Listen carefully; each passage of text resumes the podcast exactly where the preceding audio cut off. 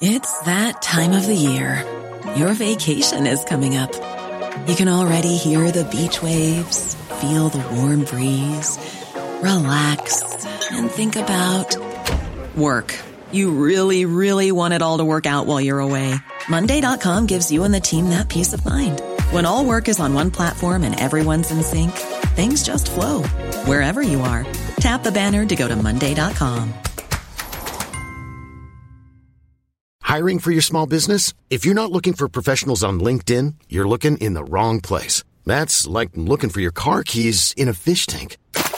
LinkedIn helps you hire professionals you can't find anywhere else, even those who aren't actively searching for a new job but might be open to the perfect role. In a given month, over 70% of LinkedIn users don't even visit other leading job sites. So start looking in the right place. With LinkedIn, you can hire professionals like a professional. Post your free job on linkedin.com slash achieve today. Hold up. What was that? Boring. No flavor. That was as bad as those leftovers you ate all week. Keke Palmer here, and it's time to say hello to something fresh and guilt-free. Hello Fresh. Jazz up dinner with pecan-crusted chicken or garlic butter shrimp scampi. Now that's music to my mouth. Hello Fresh. Let's get this dinner party started. Discover all the delicious possibilities at hellofresh.com.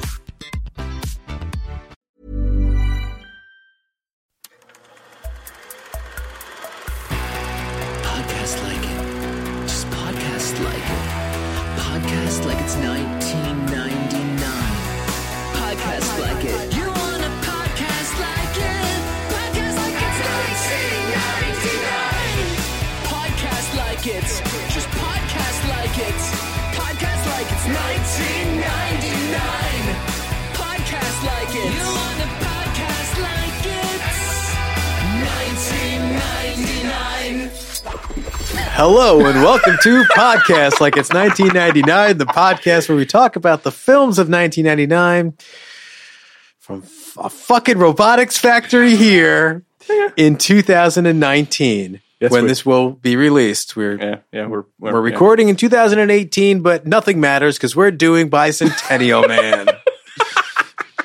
It's the 20 year anniversary of Bicentennial. It is. Yes, Congratulations. yes, we it made it. is. We did it, guys. Yes, we're uh, we're one tenth of the way there. yeah. So, um, We have two tremendous guests. yes, today. we do. Two of our favorites. Two of our favorites. We've two of two of your Truthfully. favorites. no, I mean, yeah, two people who have huge Twitter followings. So two they're people that are thrilled to be here for a second great movie. We have Todd VanDerWerff and Libby Hill. I Uh, believe Todd's our first member of the three timers. he is. Congratulations, Todd. Hooray. Yes, very That's good, interesting because it's the third time that Todd has seen this movie, isn't Todd, it? Todd, would you like to? Possibly like the fourth. Possibly the fourth. Todd, would you like to unpack that, or should we? Let's uh, let's hear what Libby. Let's like uh, let's introduce Libby. Uh, she was here before too. I'll, I'll, I'll, I'll do this. There was fear in Libby, Todd's Libby, voice. Libby and Todd are uh, they're both cultural critics. They are. Libby for LA Times, Todd for Vox Media. Um, I mean, they they, They- they, they, kind of don't need an, an If you've listened to our story of us episode, which obviously you have because it's one of our best episodes, you you are well acquainted with Todd and Libby.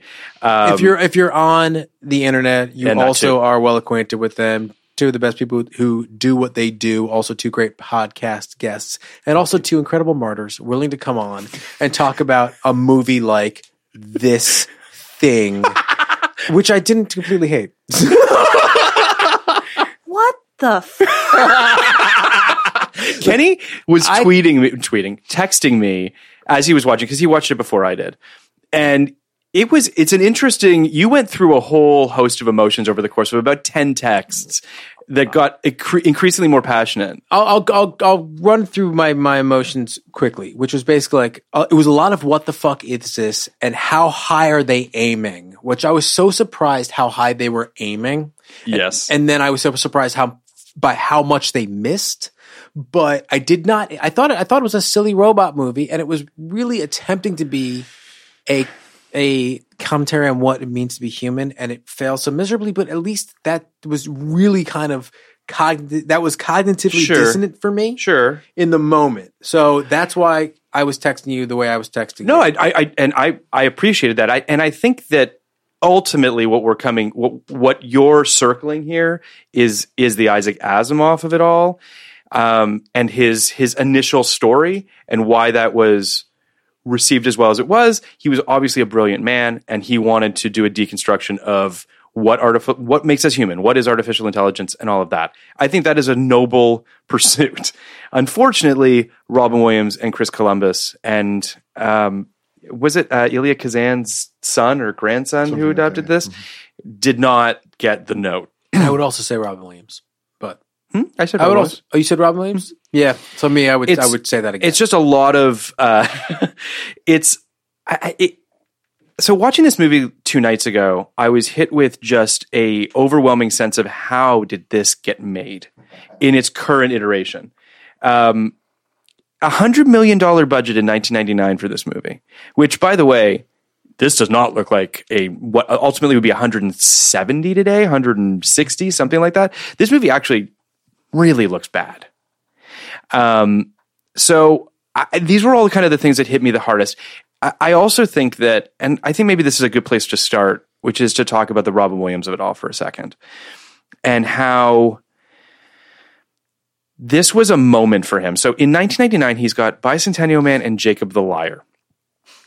Okay, so he's got I don't even remember that. that one. was his Life is Beautiful, where he's in the Holocaust and he's Oh no, no, no, yeah. no. stop. Life is- stop. Stop. no, no, no more. Yep, no, They no. basically buried it because Life is Beautiful came out first and was beloved for some reason. Uh, and Probably because it wasn't Jacob the Liar. well, Yeah. yeah. Yeah. So it's because it was Italian. he does these two movies back to back. Like in the same year these two movies are released. and I think he has a real come to Jesus moment after that. I just want to say those are the, winning an Oscar for a guy like Robin Williams in '97 is probably a weird existential moment. Like, who am I at this point? And these movies are very emblematic of like, who am I? All right, so everyone's saying I got to win a Best Actor now. How the fuck do I get there? Well, I'll take this insane path or this insane path. But he, you know, look. Full disclosure, he's not my favorite guy. Yeah, no. Um, I don't think like his comedies are particularly funny. I like some of his dramas, but like he's just he he he does a thing that like really does not work with my like constitution. But whatever. A lot of people do like him, and there was there were more Mrs. Doubtfires to be made. I, I'm sure. Yeah, I, I mean, I, I think that this is a. It is interesting to think of him because I'm going to pull up his filmography just so I This have is it. the but ni- the nineties are like Robin Williams. He's like one of the biggest movie stars in the world. He's got Aladdin, which of course Yes. takes him to another level. Mrs. Doubtfire is one of the big hits of the decade. The you like literally the Christmas before Bicentennial Man is Patch Adams, a revolting movie that nonetheless makes like two hundred million dollars. Like Does it is- really? Yeah. Yeah. Is a massive hit, and like there was every reason to expect Bicentennial Man was going to be 1999's Patch Adams, if not the Best Picture nominee. Excuse me. So he does. Yeah, the good version of Patch. I think. Look, Patch Well- Adams was also supposed to be a Best Picture esque nominee. Like, no, Yeah. you don't make those movies. Yeah. you know, like uh, you don't make them hoping to be. We bought a zoo. No, I get. You I mean, but he also. I mean, Robin Williams is a guy who clearly takes the money or took the money sometimes, right? Where a project came his way, they met his quote, and he's like, "Okay, sure, you know, I'll be in Father's Day." you know what I mean? Uh, I'll, I'll be in Flubber. I'll be in What Dreams May Come. Like, I'll just be in these movies Oh, I think, going to I hit. think that was a big. That was a passion project. Yeah. Oh yeah, Okay, I feel but- a lot of like I would come on the What Dreams We Yeah. We Come podcast. Do you remember what that looked like? That that movie. Yeah, the movie nothing looked looks beautiful. like that movie. My apologies. That was a, that was that was the wrong that was the wrong one to talk about. But hey. Patch Look, I hate Adams, Robin Flubber- Williams, but like that Yeah. movie's kind of okay. I just I- you look at him s- to, to your point, right? So in the in, let's just in the '90s alone, he makes a lot of movies. He does Dead Poets Society in '89. He follows that up with Awakenings. Um, then he does The Fisher King, uh, Hook. You know, Aladdin. Then he does Toys, and I'm I'm gonna go to I'm gonna ride for Toys because I think Toys is a totally batshit movie, and Blank Check someday needs to do Toys. Like if nothing else, that's one of the most blank checky crazy movies I've ever seen. All right, I'm gonna ride for Hook. Like if we're gonna do this, let's Oh, do this. Everyone's riding for Hook. Hook is Hook's a good Yeah. movie, but Hook's also better on paper than in Oh execution. God, so much better on paper, but still. but but also uh, you know an So- interesting movie. To- I, I happen. I think you know. I, I'm pretty up on toys. Yeah. Um, and uh, Toys is up on Toys is a very interesting movie in and of itself because that was Barry Levinson's lifelong passion Yes. project. Like he wanted it to be his first movie. He wanted it to be his first movie. Which he is spent ten crazy. years trying to get it made, Yeah. and that was supposed to be an Oscar movie. Yeah. weirdly enough, like it's, Right. it's I, I would not ride for it if I were you. It's a very bad movie. I- but it's I- I- it I don't is- agree. It's so weird. It's so. I think it's supremely I think it's supremely weird, And and, that's of, and that's why I respect it. And I think the production design alone and some of the performances in that movie alone make it a worthwhile endeavor. But all that being said, But if you look at the the Robin Williams movies you're talking about, Yeah. are so many movies that he did kind of always have this streak of like, I think I could win an Oscar. I think I, I think in the right role, I could totally, an Oscar. totally agree So, with you. yeah. I mean, I think he does. So he does Jumanji, Birdcage, 95, 96. He does Jack, which I guarantee you he thought was an Oscar play, but that movie is also insane. Coppola. I won't Yeah. even talk about that movie. That movie is just That movie's upsetting. upsetting Nobody and has weird. done more fucking big, big Oscar play misfires than this guy. I, these like seven right here. These like Patch Adams, Jacob Jack, the Liar. Jacob the Liar. This stupid movie we're doing right now. Yep. So many big fucking swings that were One Hour Photo whiffs. feels like an Oscar play too. It absolutely Oh, was. yeah, yeah. So he does That's a good movie, though. here's the weird thing that's so he does So he does uh Good Will Hunting and he wins an Oscar, which I don't think he imagined that was going to win him an Oscar, but it does. I don't think that he knew what he signed on for, but it turns into a great movie and he puts in a great performance and he wins an Oscar, which I think he deserved. In that year, I actually think It's a I would have given it. surprise come from behind Oscar too. It is, 'cause Burt everyone thought Burt Reynolds, Reynolds, leads yeah. the whole Yeah. season, and then he does says some stuff in an interview and Yeah. kind of tanks his reputation. And Yeah. Robin Williams. I think wins. I think the whole thing with with that was that he thought it was a bad movie and a bad role, and he was kind of embarrassed by Yeah. it. He shouldn't have lost that. I mean, it's it, to me. He's great on Boogie he Nights. should have he should have won every award of all time for that role, but whatever. I mean, so he, should have given Flubber they and, should give him the award this year for it. Flubber and and Good Will Hunting come out almost back to back. Um, then you've got Jacob the Liar, Bicentennial Man, and that's when he takes a long, hard look in the mirror and says, "I've I've made mistakes," and and he then does three films in One Hour Photo, Death to Smoochy, and Insomnia that all come out in two thousand and those are three interesting films and three interesting performances, which I actually think show you the gamut of what Robin Williams is capable of. Um, and then he just, I don't know if he, I don't know, maybe he, I don't know if he finds out that he's sick at that point. I don't know what happens, but it ultimately from that point on, it's just a series of paychecks. It's just a series of like, how do I keep making movies? How do I just keep doing this? Because he doesn't do anything particularly interesting from that point on, in my humble except opinion. for World's Greatest Dad. Right, I'm sorry. Yes, Kenny Kenny rides for World's Greatest. It's, Dad. it's the really only good movie. It's the only great movie he's ever done. But whatever. but to, to come to sort of bicentennial man as the as the kind of the the nadir, the moment when he's like, "What the fuck happened here?" Um, and I think that he talks he talked about this movie being a, a failure and a mistake. He did not speak highly of this film. It, it feels like no one speaks highly of this film. Chris Columbus himself has also said like, "I shouldn't have made that movie. Like it was it just it was not it didn't make sense." Um, and it to this day just feels so strange to me. I, I I was just baffled by the by the oddity that is this movie. He we we don't see Robin Williams' face until an hour and 15 minutes into this movie. We see Fisher Price version of him in in an obvious suit with a weird jaw like when when he speaks with that mask and the way that his mouth moves it's very uns- I, if everyone could just see the faces of the three people on this podcast right now everyone is just they have like thousand yard stares with hands on their heads just unclear as to like how this even exists and it we're, does We're not even we're not even We're not connecting even with it. each other. Yeah, no, that's the- everyone's looking because I- away. I'm like as you're as you're speaking, I'm just like, oh my god, how did this? Really, how how did this happen, Technology really does create disconnection. It's true. you, like you you're you're you're smoothing over like the worst part which is that robin this is i can't believe this is where i'm going with this but robin williams was five seven oh yeah so in this suit his proportions are so weird. He's so broad on top and then his legs are weird. Yeah he's like he's like a fat C-3PO in like a really unsettling way, but like, but like two feet shorter, Yeah. and it just it he, he doesn't look like a robot. He you I- never build this robot. you would never this is not a robot. Because all of the joints all of the parts that need to move have like fabric because he's obviously wearing Right. a suit so it doesn't and also doesn't look like metal. No. Clearly looks like some sort of a a silicone something or other. So there's there's a point here, and this is this is going into this like blank checky thing, which is the reason that this happened is because somebody obviously got it in Robin Williams' mind that he has to be in the suit when he doesn't have to be in the suit. It's that Tom Cruise stunt shaming thing where everyone feels like Tom Cruise does his stunt. So if I don't do it, I'm not, you know, I'm not as much of a movie star as him. If he wasn't in the suit, I think there would have been this idea of like, well, you didn't even play the role. What's different between this and the genie? So I can give you some point. reasons why this is different than But the genie. I, I just feel like not that this movie would have been better, but Libby, your point might have been solved if someone was just like, well, our CGI is not that bad. Let's just CGI it, or let's just build a and had Jim- it been CGI, Jim Henson robot. I think that portion of the film would have been shorter.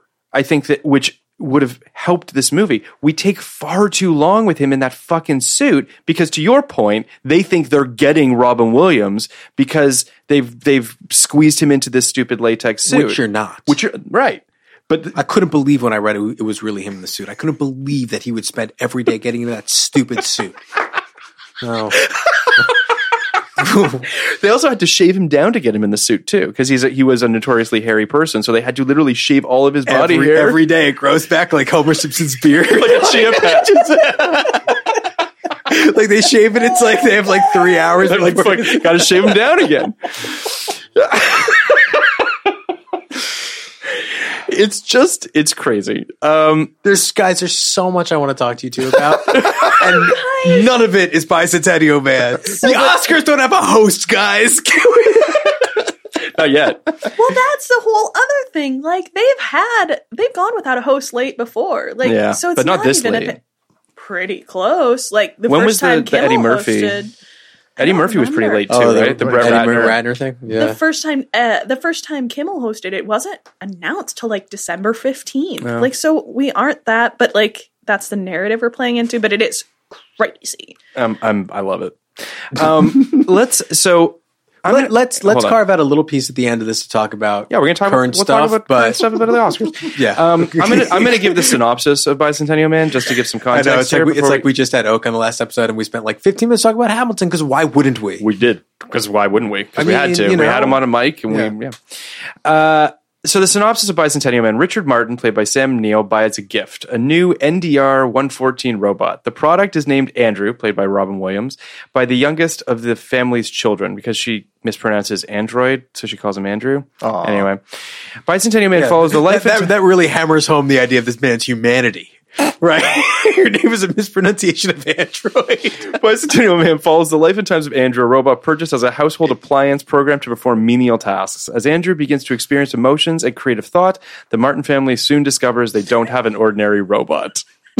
All right, so I just remembered the kitchen scene Which which one? when uh, he's when they dismiss him from the. So there's a scene in the movie. Oh, is this when he's when he asks to not be a slave anymore? No, he's he there. He's it. So he's uh whatever. They dismiss him from the table uh, because he's unsettling the wife, uh, Wendy Crewson, Just like my life. and he goes he goes and stands in the kitchen and just Do you kind of want- looks do at you want her. some Kleenex? Yeah. We've got some tears. and he's out of he's out of focus in the background of this like wide shot. It looks for all the world like like in the 2016 debates when Trump was like looming behind Hillary, and it's treated as like this wacky, goofy thing. But no, there he is. oh, he's so goofy. It's it's. I mean, I. Uh, fuck. All right. So I just I'm I'm no. I'm just trying to like process. I, all right, I, I, I, I'm so like. I want to wrap the I want to wrap the discussion around Can I- can one I- point. okay. Yeah. The point I want to make is these robots were designed Yeah. to be household appliances, to be really good toasters, right? Yeah. Apparently. This guy somehow, like, literally grew a brain. It's like don't go, gr- don't go growing a brain. Now he grew a brain. Yeah.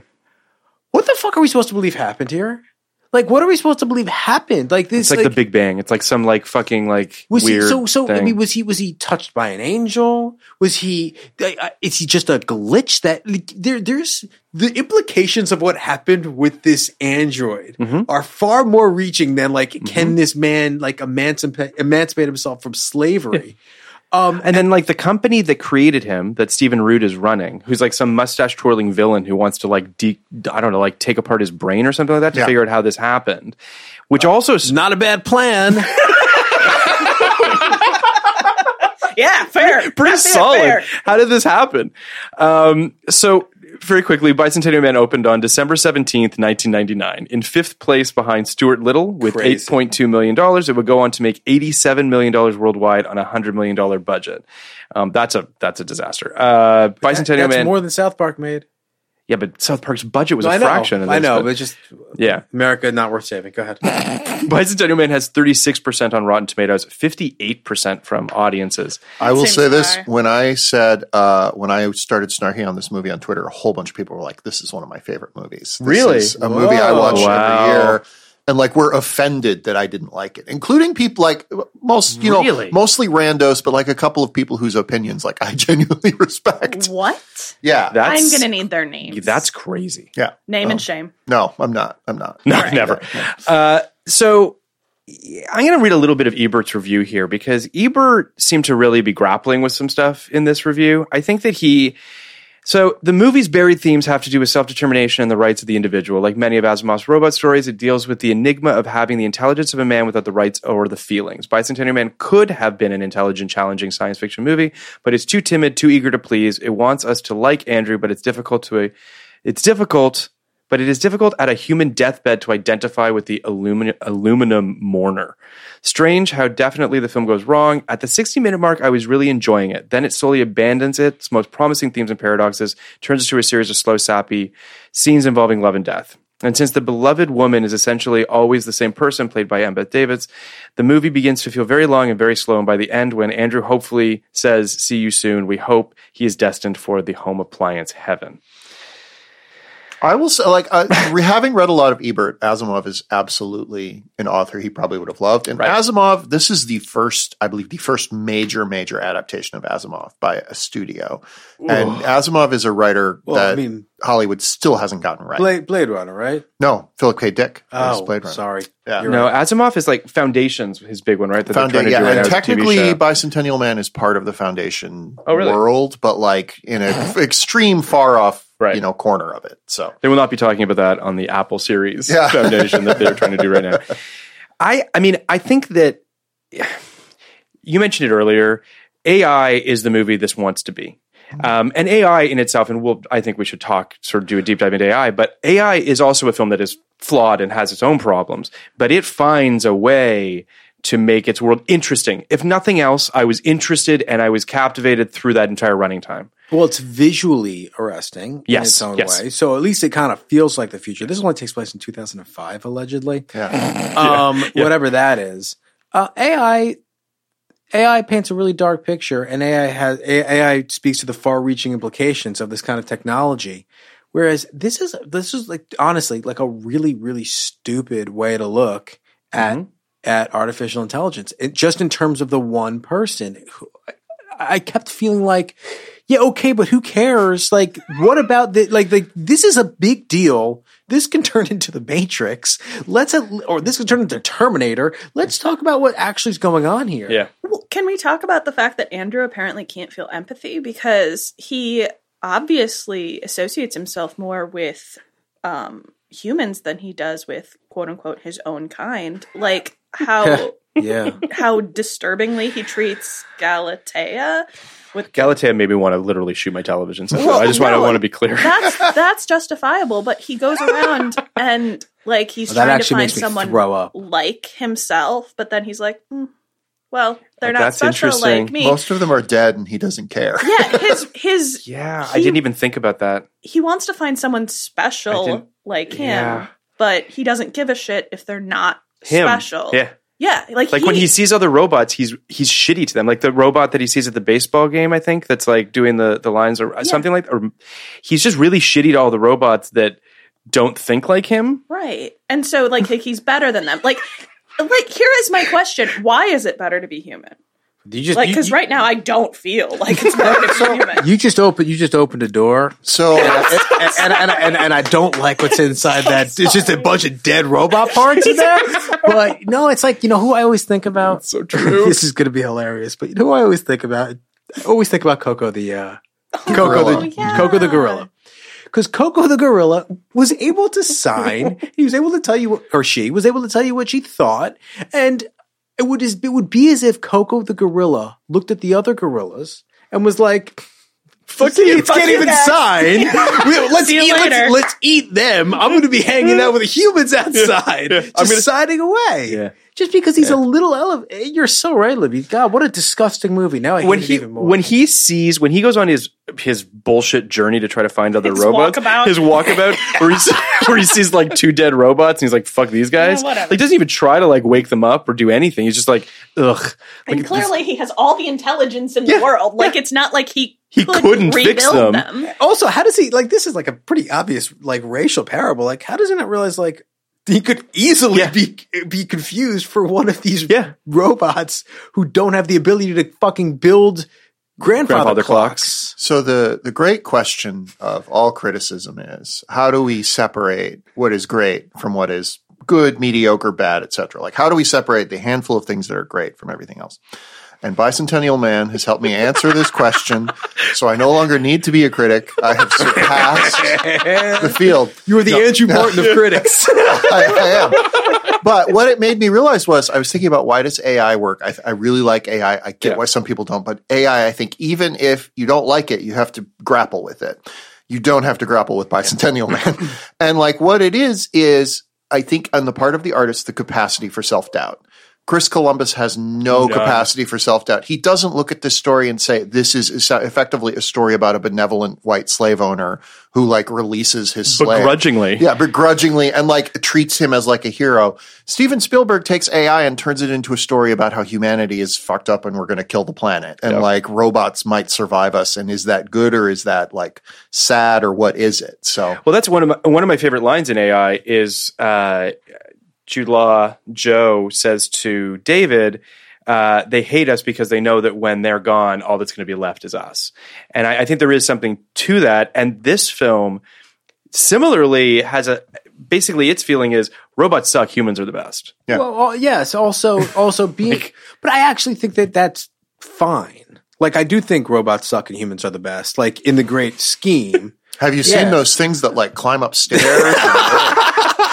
no, I do. I think like I mean, just if you if you're going like that, like base level, Sure. Yes, it's better to be human, but it's very it's a very boring perspective That's- for that's a the problem. movie. That's the problem. You know, it's Yeah. like a very boring thing that like he's not full. He's not. He's not. He's not fulfilled. Yeah. Unless he can, you know, literally have our organs and our blood and the ability to die. Like, there's nothing really beautiful about that. Also, for a movie that prides itself, in theory, on rules, it doesn't explain a fucking thing. I don't understand how injecting blood into this fucking robot makes him age. Well, me neither, but it definitely ruined my toaster. So Oh, I want. I want to make one point about about Sam Neill and the benevolent white slave owner. Um, the, the character I identify with most, of course. Uh, my point about Sam Neill is basically like, all right, slave owners are obviously all the worst because they know that they're enslaving people. Yeah. This is not a normal situation he's went into Right, right, here. right, right. Like all of a sudden, like his It went of- sideways yeah, on him. all of a sudden his blender like is like having conversations with him, and it's like, wait, wait, wait, what do I, I wish do to with this go my own way. I think that's It's like, I don't think this is like I like how But I will say that uh, your point is is true. But then it it he owns it in a way that's fucked up, which is that so he has this inkling that oh shit, this robot's smarter than the average robot. But then he like takes ownership of it. And he's like, the fuck, you're going anywhere? Yeah. you smart robot, you're staying here, and I'm gonna like teach you shit. I guess like. He's pissed when the robot's brain grows to a place where it's like, I don't want to be here anymore. But he also, when he takes him to that the the the robot company, he's like weirdly like shitty about it. Where he's like smug about. He's like, "Well, I got this. I got the smartest robot in town. So like, go fuck yourself." I'm just thinking about Andrew as the Yogi Bear of like robots. Like he's smarter than the average. I, I don't think that it. I think the thing about Chris Columbus is I don't know that it occurred to him how much of a slavery analogy this was and how he course not. needed to play that very carefully. Uh, because like I get why Sam Neill does what he does, and I get I think they're playing it more as like the Pixar thing of I never want to see my kids go away, but it's weird when it's like fat Robin Williams robot. It's like that's my son. You're not going anywhere.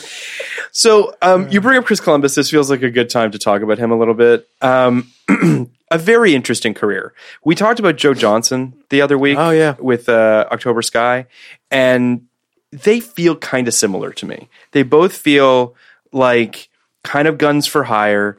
Guys that don't really have anything particularly interesting about their work, but they're very workmanlike. Their stuff looks decent, it's accessible, and and for the most part, pretty successful. Now, Chris Columbus has the Harry Potter movies, so he's kind of in a different category than Joe Johnston. That's a different thing, though. That's, I know. That's Yeah. ju- that's just that's like that's like a which he never should have directed. Captain America. anyway. You know, I think Captain America, The first one. First Avenger, is a great movie too. Yeah. those are just properties that they just did well with, and that's kind of what these guys can do. Right. Joe Johnston Yeah. is 10 times the filmmaker Chris Columbus is. I don't think Joe Johnston's a great filmmaker, but he like He- knows he, he has Yes. his passions. Spoken by two people who recently, for some reason, rewatched Honey I Shrunk the Kids, which is a good movie. It is a good love that movie. movie. Fun little movie. But the thing is, like, he was so much better with practical effects. Yeah. I think, like, I would watch Joe Johnston's version of this movie because he would have been able to make a costume. I think that Yes, I agree. wasn't a huge distraction. Like, I think even that- at a yeah.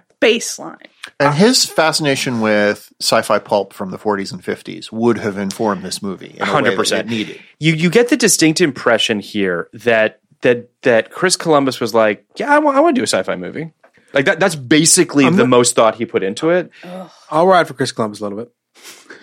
Um, Chris Columbus's first movie, in my opinion, is better than anything Joe Johnston did.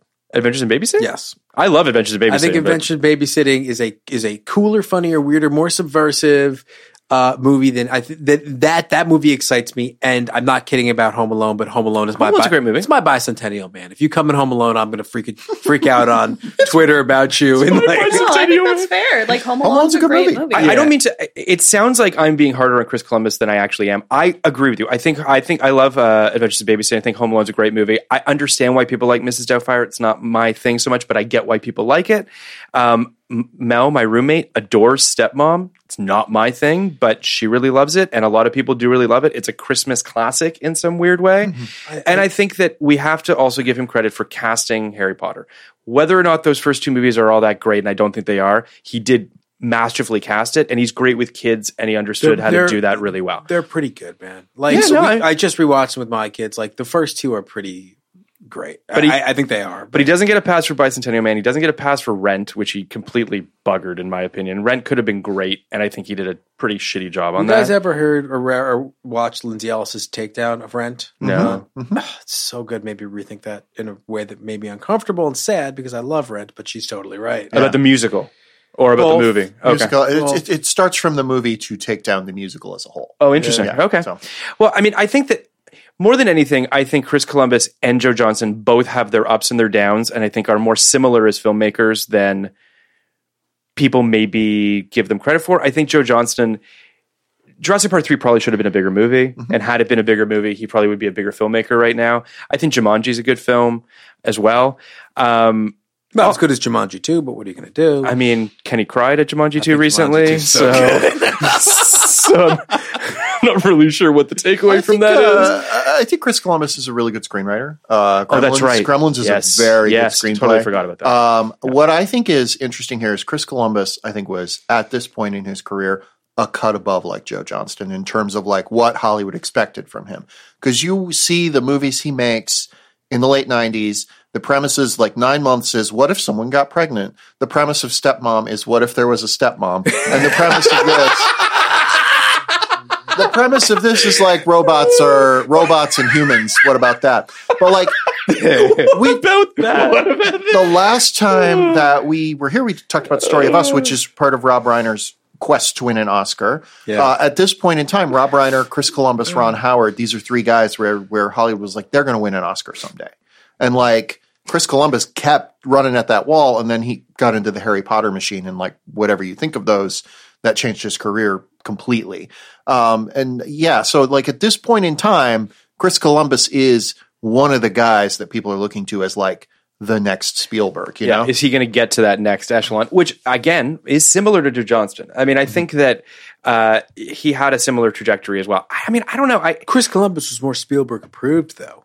So Joe Johnston was kind of coming at it from sideways, right? Yeah, yeah. Whereas Chris Columbus was his guy yeah, Like- I mean, he, so Spielberg produces Gremlins. and Goonies. oh, that's right, in Goonies. Yeah, So, like, I think Yeah. that that I don't think it was just it was just lip service. This idea that this guy could win an Oscar. I mean, you know, the king, the king knighted him. yeah. No, I, there's a version of Yeah. Stepmom that's Terms of Endearment. That premise, for Like, sure. But uh, With that you know, cast it too. got Chris Columbus. Could you imagine if that was? Ter- could you imagine if in 1998 a movie came out about a stepmom that was a classic, I mean, I could. See, I mean, I, a studio movie with those people? I Chris couldn't- Columbus is a guy that, to to to everyone's point here, sort of had a fulcrum point, and he could have got to that next level. I think he is a talented screenwriter, and I think he is a I think he's a talented filmmaker. I just think that he's just way too safe. He just wants your love too much. And whether you like Joe Johnston or not, and whether or not you like October Sky, that movie is I don't think is longing for the same level of please love me mm-hmm. as basically everything else that Chris Columbus has done. Like pixels. It's the self doubt thing. You need to be Like Pixel. willing to risk the audience hating you, and I don't think Chris Columbus He- ever. Exactly. And that's why this movie fails because he's so hell bent on making sure that you're feeling good. And by the way, not a fucking trope of science fiction. Science fiction is supposed to push you as a genre. Sorry, I didn't mean So to. then, no, as a fulcrum point for Robin Williams, Robin Williams' next three roles are like, I don't care if you hate me. Mm-hmm. I mean, Death to Smoochy, say what you will. And I actually think Death to Smoochy is a funny movie. And in its time was, was you know, people fucking hated it. People That's a- also loved it. People did. It's a gross movie. That is Robin Williams going full like gross and and broken and sad in a way that to your point, he stopped caring whether or not people loved him for a brief instant, and then he just pivoted right back to it. No, but man. he had a not little bit really, of time. not really. So like 2002, there, there are those three movies you're talking about, which all kind of they feel like he heard the people like me being like, "I get your shit, and I kind of hate it." and he went, he took three, two villain roles, right? One hour photo at Insomnia, like kind of two like Serial over the roles. top Yeah, yeah, villains. yeah. Mm-hmm. Death to Smoochy's kind of a villainous role too, in its own way. And I think he did have that point to to Libby's point, which is go fuck yourselves. I'm Robin Williams, like go fuck yourselves. He didn't really go back to what he did before that. He went nowhere after that. Well, he, he just- went he just- way after that. He just What took I- paychecks. What I think is interesting is literally the same point in time, Tom Hanks is doing the exact same thing. Like he has Castaway in 2000, which he was already filming when Green mm-hmm. Mile came out. And Green Mile made everybody be like, "Are we sick of Tom Hanks?" And then Castaway made us all say, "No, we're not." Um, yeah. But like he goes into 2002 and he does Road to Road to Perdition. Yep. He does The Lady Killers in there. He does a bunch of very un Tom Hanks stuff. And that's like it's like an interesting thing that like the 90s are this like benevolent white guys have solved everything and they are exemplified by Robin Williams and Tom Hanks and then they're just immediately like no, we want to play some dark shady people. Yeah. Yeah, I mean that is really interesting. It yeah, Tom, also happened with Tom Cruise with Collateral. It also happened with, I would say, John Travolta went uh, kind of went dark around this period too, after playing a bunch of heroes.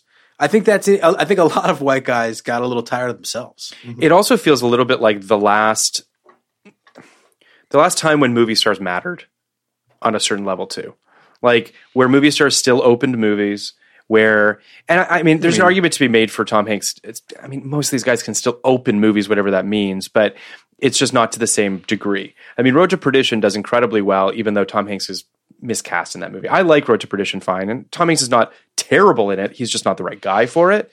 Um, you know and, and i think it's, i just it's very interesting to see the studio system in the early 2000s as the movie star becomes less and less relevant and IP becomes more and more relevant, where sort of it all shakes out. And Rob Williams just kind of just kind of coasts and just stays off the radar, makes a bunch of movies that do fine but don't really set the world on fire, and makes money in the process.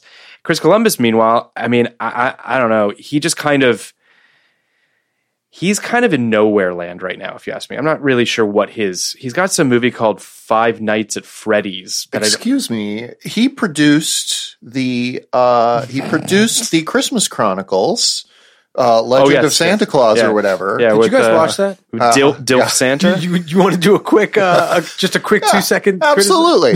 uh, sure.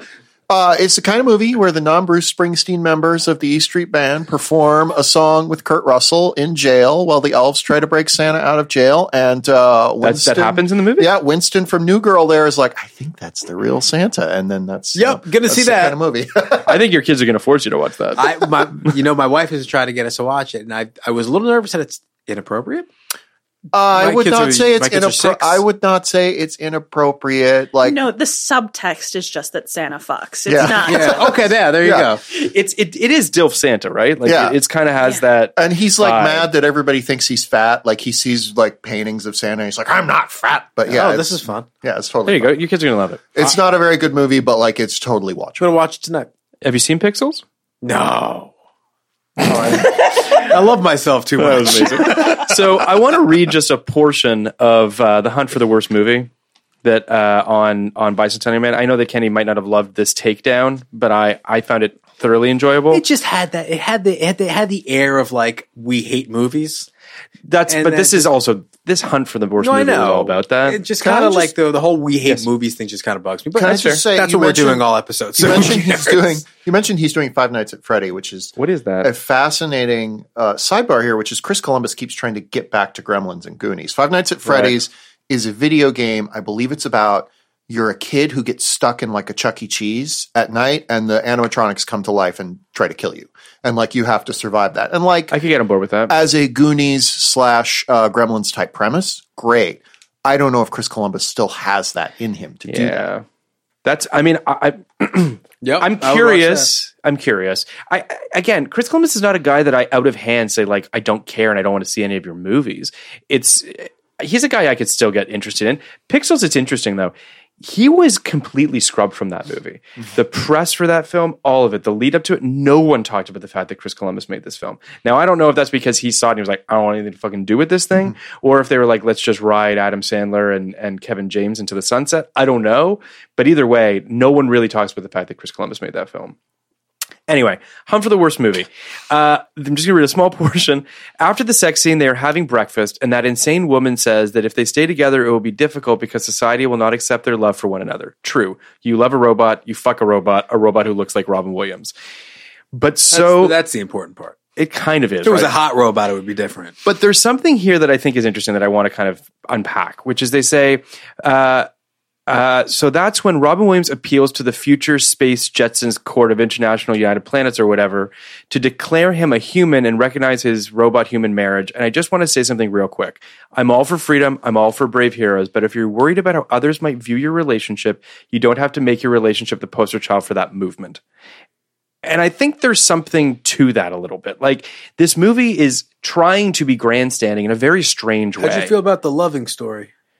The loving story? Mm. Yeah, dude, that's they're wrong. Yeah. They're like like the the, the But this- parable I of that. think it's- they're wrong. Well, Like- I think they're speaking specifically to to robots, less so than than I think the the loving. which is couple. my point. They're wrong. Like like the allegory of this has to. They, they- I'm not saying they nailed the allegory. I'm saying they missed the allegory so terribly. But Right. but their their point is about the allegory, Right. And they're wrong. Like Okay. I like this. Is, if this really is the first human robot marriage, and we're supposed to accept this idea that a robot can quote unquote become a human, right. Stand up, get in front of the council, to declare yourself human, and, and let everyone know that your love is okay. I think that's I just to be very clear, I'm not suggesting. I think it's more the fact that this movie is so muddled in terms of what it's saying about is he a robot? Is he human? Because they keep injecting him or literally filling him with pseudo human organs and blood that I don't really think that that they're particularly clear about what they're saying. I'll make in a, I'll make a related point that I think is kind of a better point than what that, that thing says, which Yeah, yeah, is okay. basically if you're going to make this argument, yeah. make it with a better movie. I, I mean, I think that I, I mean, ultimately, I would agree with that. Obviously, Well, here's the problem, and I think this is the problem of the movie in a nutshell. He's not going before that council to get the approval for human robot marriage because he doesn't give a shit about robots. He's going before doing the council Totally. to be made a human. yeah. And that's Different. completely different. Like that's and and that's I, I don't know. I, it makes me feel gross. Like, Nobody go go ahead. Sorry. I mean, it's just it's it's a really fucking terrible version of Pinocchio. Um, Yeah. and AI was already a really good, if if complicated version of Pinocchio. I mean, not already, but It, it's it also another owns the thing. Pinocchio of it all. Well, exactly. You know what I mean? Like this movie doesn't own anything that it's saying. It's so just fine. Like it just doesn't. It doesn't actually try to engage on anything. It's also so much more interesting if you're frozen as what appears to be a little kid for eternity. Like, Right, right. if you're Totally. if you become Robin Williams, then it's just like mm, eh, I don't know. And if you die, which he dies, spoiler alert, it takes the teeth out of anything they're trying to do. Well, they're not trying to do it. That's the point. They're trying to give you. They're trying to give you a like a sanitized version of what this could look like. Like you know, it's going to be okay when AI comes along because you're just going to want to be us anyway. It's just going to be more new humans, and and you will learn to love them.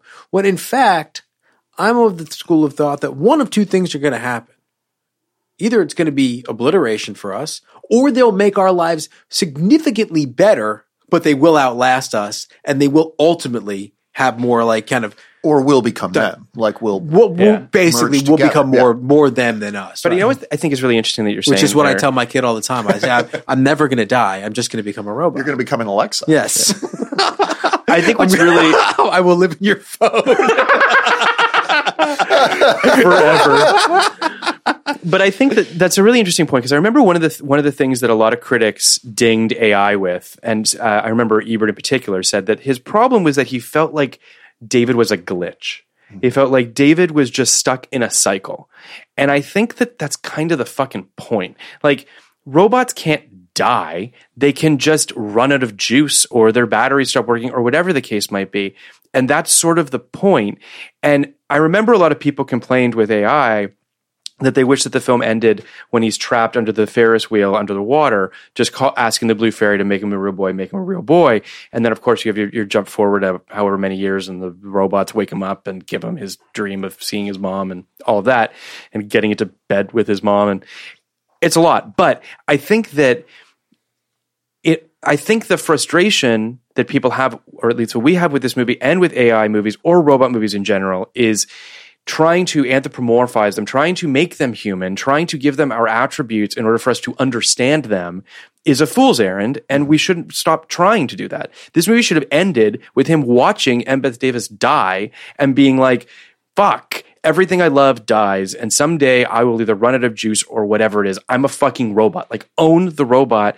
Don't try to fucking merge it into humanity. also don't give him a penis well, that, I mean, yeah. like don't give him a penis like I because that was part My of this- first note. that Don't was give him part a of this penis. too, right? Like there is, there. I mean, everyone knows there's a great robot human romance movie, Her, mm-hmm. Yes. and Her, Absolutely. Her is also a movie that kind of is is is weirdly kind of comfortable with the idea of humans and robots living at the same time and not necessarily setting out to destroy each other. Um, and it is incredibly sad in its own way, but it's not sad because anybody dies or kills or kills people, and you know she doesn't show up in human form. Thank fucking god, with like working parts. Um, Absolutely. and I mean the whole like like I I think this movie is really kind of gross. I think I think we've hit on some things that really make me uncomfortable. Can I just say something about the her of it all, which I think is really interesting? Because I think what's interesting about her is that it's about consciousness, that it's about connection. This movie makes the the I mean, and listen, it's a movie, whatever about making it tactile. What's amazing about her is that it's just about two consciousnesses coexisting, falling in love with each other, or finding that connection. That's interesting. Well, her, I mean, they're a reflection of their time, right? Because in 1999, I mean, the robot comes and he's not even fully he doesn't have full access to all of the information in the world as featured on the internet. Like he still has to be taught things like why like Yeah. the internet exists. So clearly they didn't understand the capacity for knowledge and connection through that. So and they didn't understand that people can make connections through non-physical means. Uh, like they did much better on which they understood much more in her. Um, Right. So they're they're mirrors for how we understood human interaction on the internet, how we understood human interaction just in general. It's a technological advancement Right. that allows her to exist, which I completely get. But I feel like this movie misses an emotional connection, Oh yeah, let alone a consciousness connection. I, I assume everybody could speak to this much better than I can because I'm only like 12 episodes in. But also, The Good Place messes with this idea too with Janet and Janyu or Jason. Um, that's exactly where I am right now in my watching of. We The will Good not spoil Place. anything for you, but it's You can spoil things for people, but but there is this. They're all. I just watched the episode where they go to the medium place, the woman's house, and they can't have sex. yeah. Obviously, he's the world's dumbest man, and he's trying to do it. And there's something just interesting about that point. Well, they they to go with it. absolutely, and I, and I would say, and I'm, I'm going to dance around the the content of the episode, but Janet's is a perfect example of that. which Please was- do. That's the reason I'm trying to watch this whole this whole series because of what everyone's saying about that one episode. that episode, which I'm, I will not say anything, but I will say that that that that is the first episode that deals with identity and what it means to be a person and how it all folds into one another. That's all I'll say about it. But it, to your point, I think that that is that that show definitely grapples with those ideas. Um, so there's a couple little bits of of shit that I found out about this movie online. Uh, that it was originally planned to be with Tom Hanks and uh, directed by Wolfgang Petersen. What that movie is That would be is so anyone's much. That would be so much better. There's that would be such an interesting movie. Like it might be colossal failure, but I would Might? like watching it more. Would Hanks had been in the suit?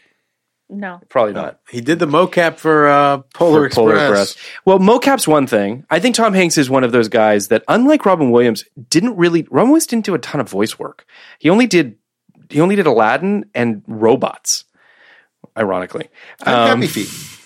Well, I'm happy. eventually. oh, Happy Feet. You're right. You're right. And, but like, and AI. I don't know if you saw. yes, that. yes, Yeah, Doctor he small No. part in AI, but yeah. but like Tom Hanks, I think recognized that there was at least post Toy Story that he could do stuff in that lane that he didn't want to do in live action anymore, which is sort of that like hyper over the top sort of like Physicality. overtly comedic stuff that he could do that through voice work. Whereas Robin Williams, I just he was like, no, no, no, uh, put me in the fucking suit, put me in, coach. I don't know. It's weird, but that's what happened. Uh, I hate that Chris Columbus's production company is called 1492. It really pisses me off. Uh, someone should tell Chris Columbus that Chris Columbus kind of sucks. That's a real A to C joke there. but I mean, anyway, um, no one acts like a human in this movie. Like, which which makes it also a head scratcher since this robot so desperately wants to be these humans, which act surprisingly robotic. So there is something cyclical to that.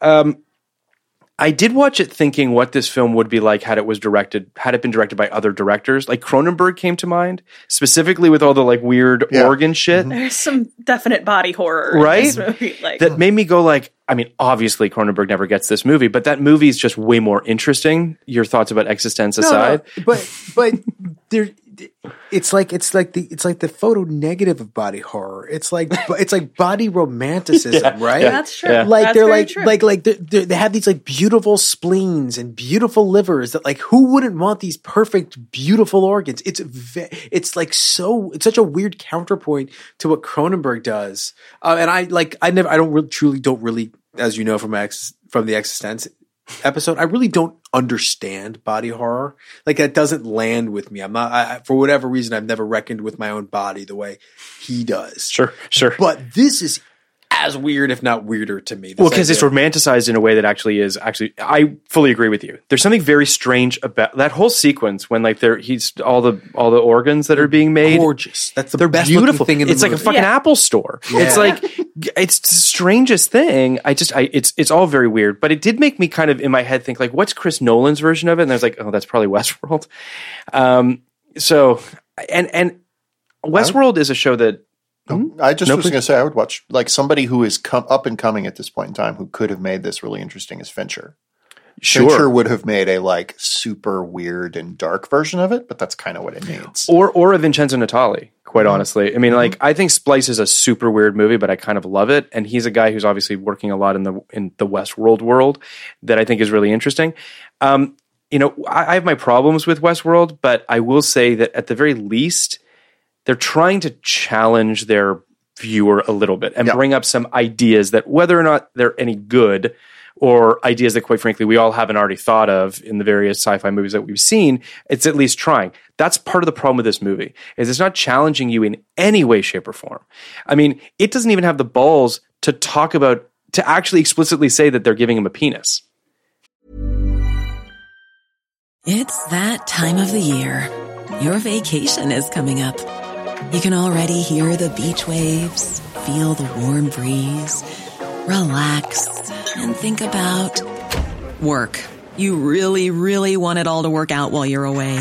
Monday.com gives you and the team that peace of mind. When all work is on one platform and everyone's in sync, things just flow wherever you are.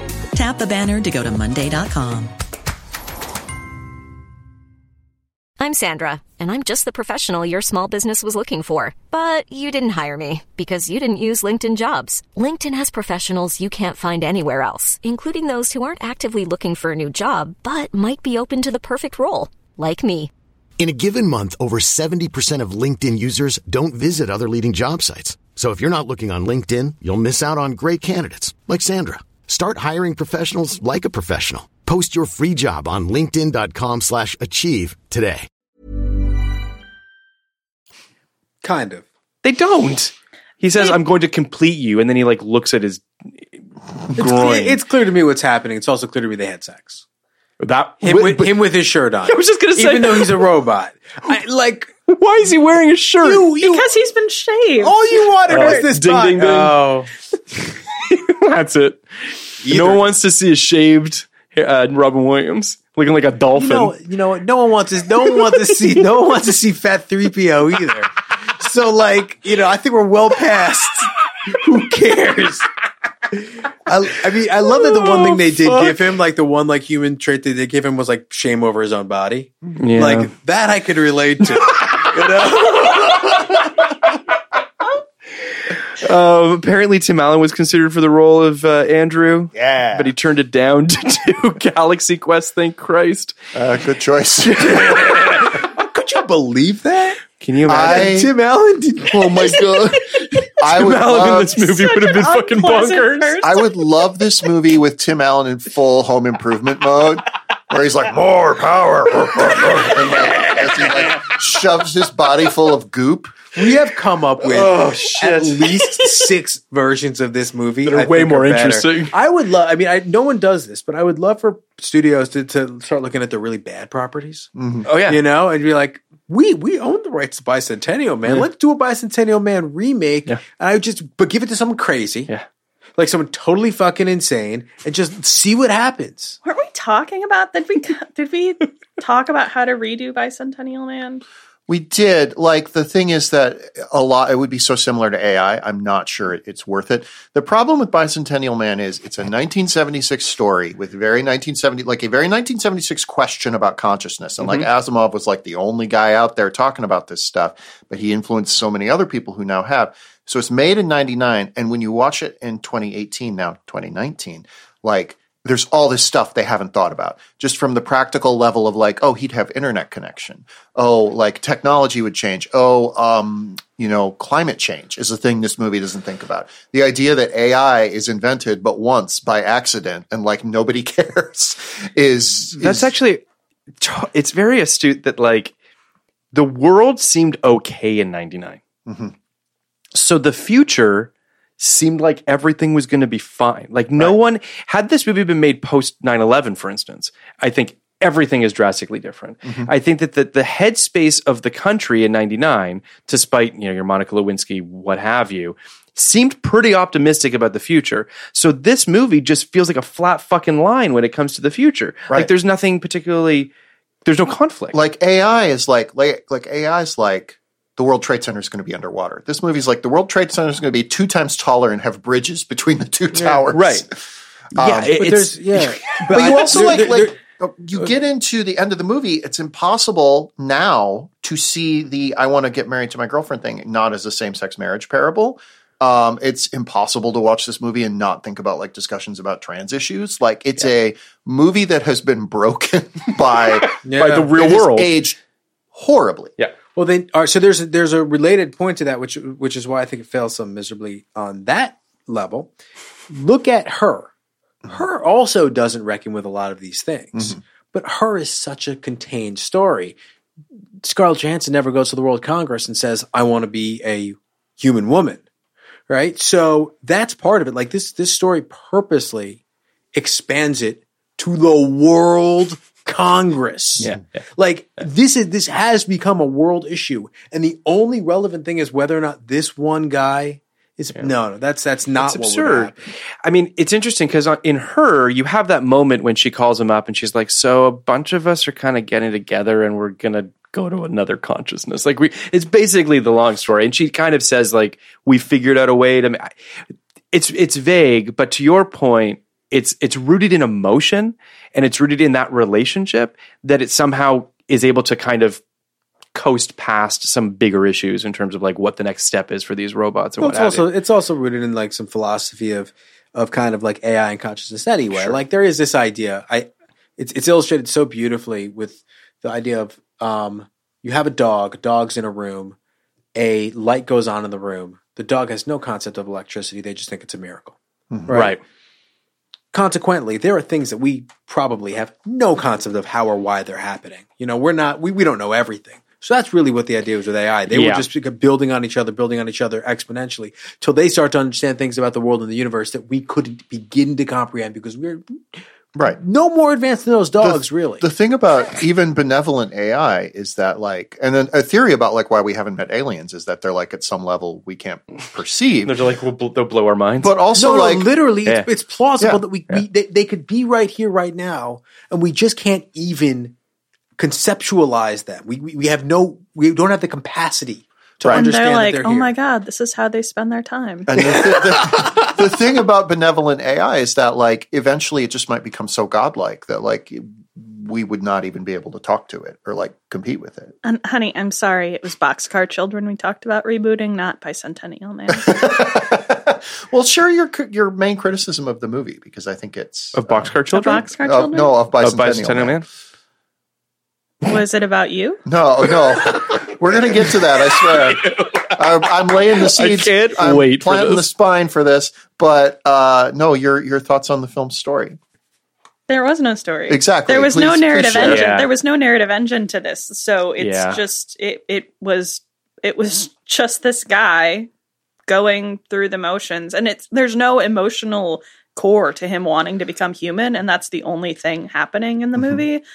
Um there's no the world is so small. Like and I don't I don't understand how that's possible. I don't understand how this guy's going bef- in front of the World Congress or the UN, whatever, and like no one gives a shit.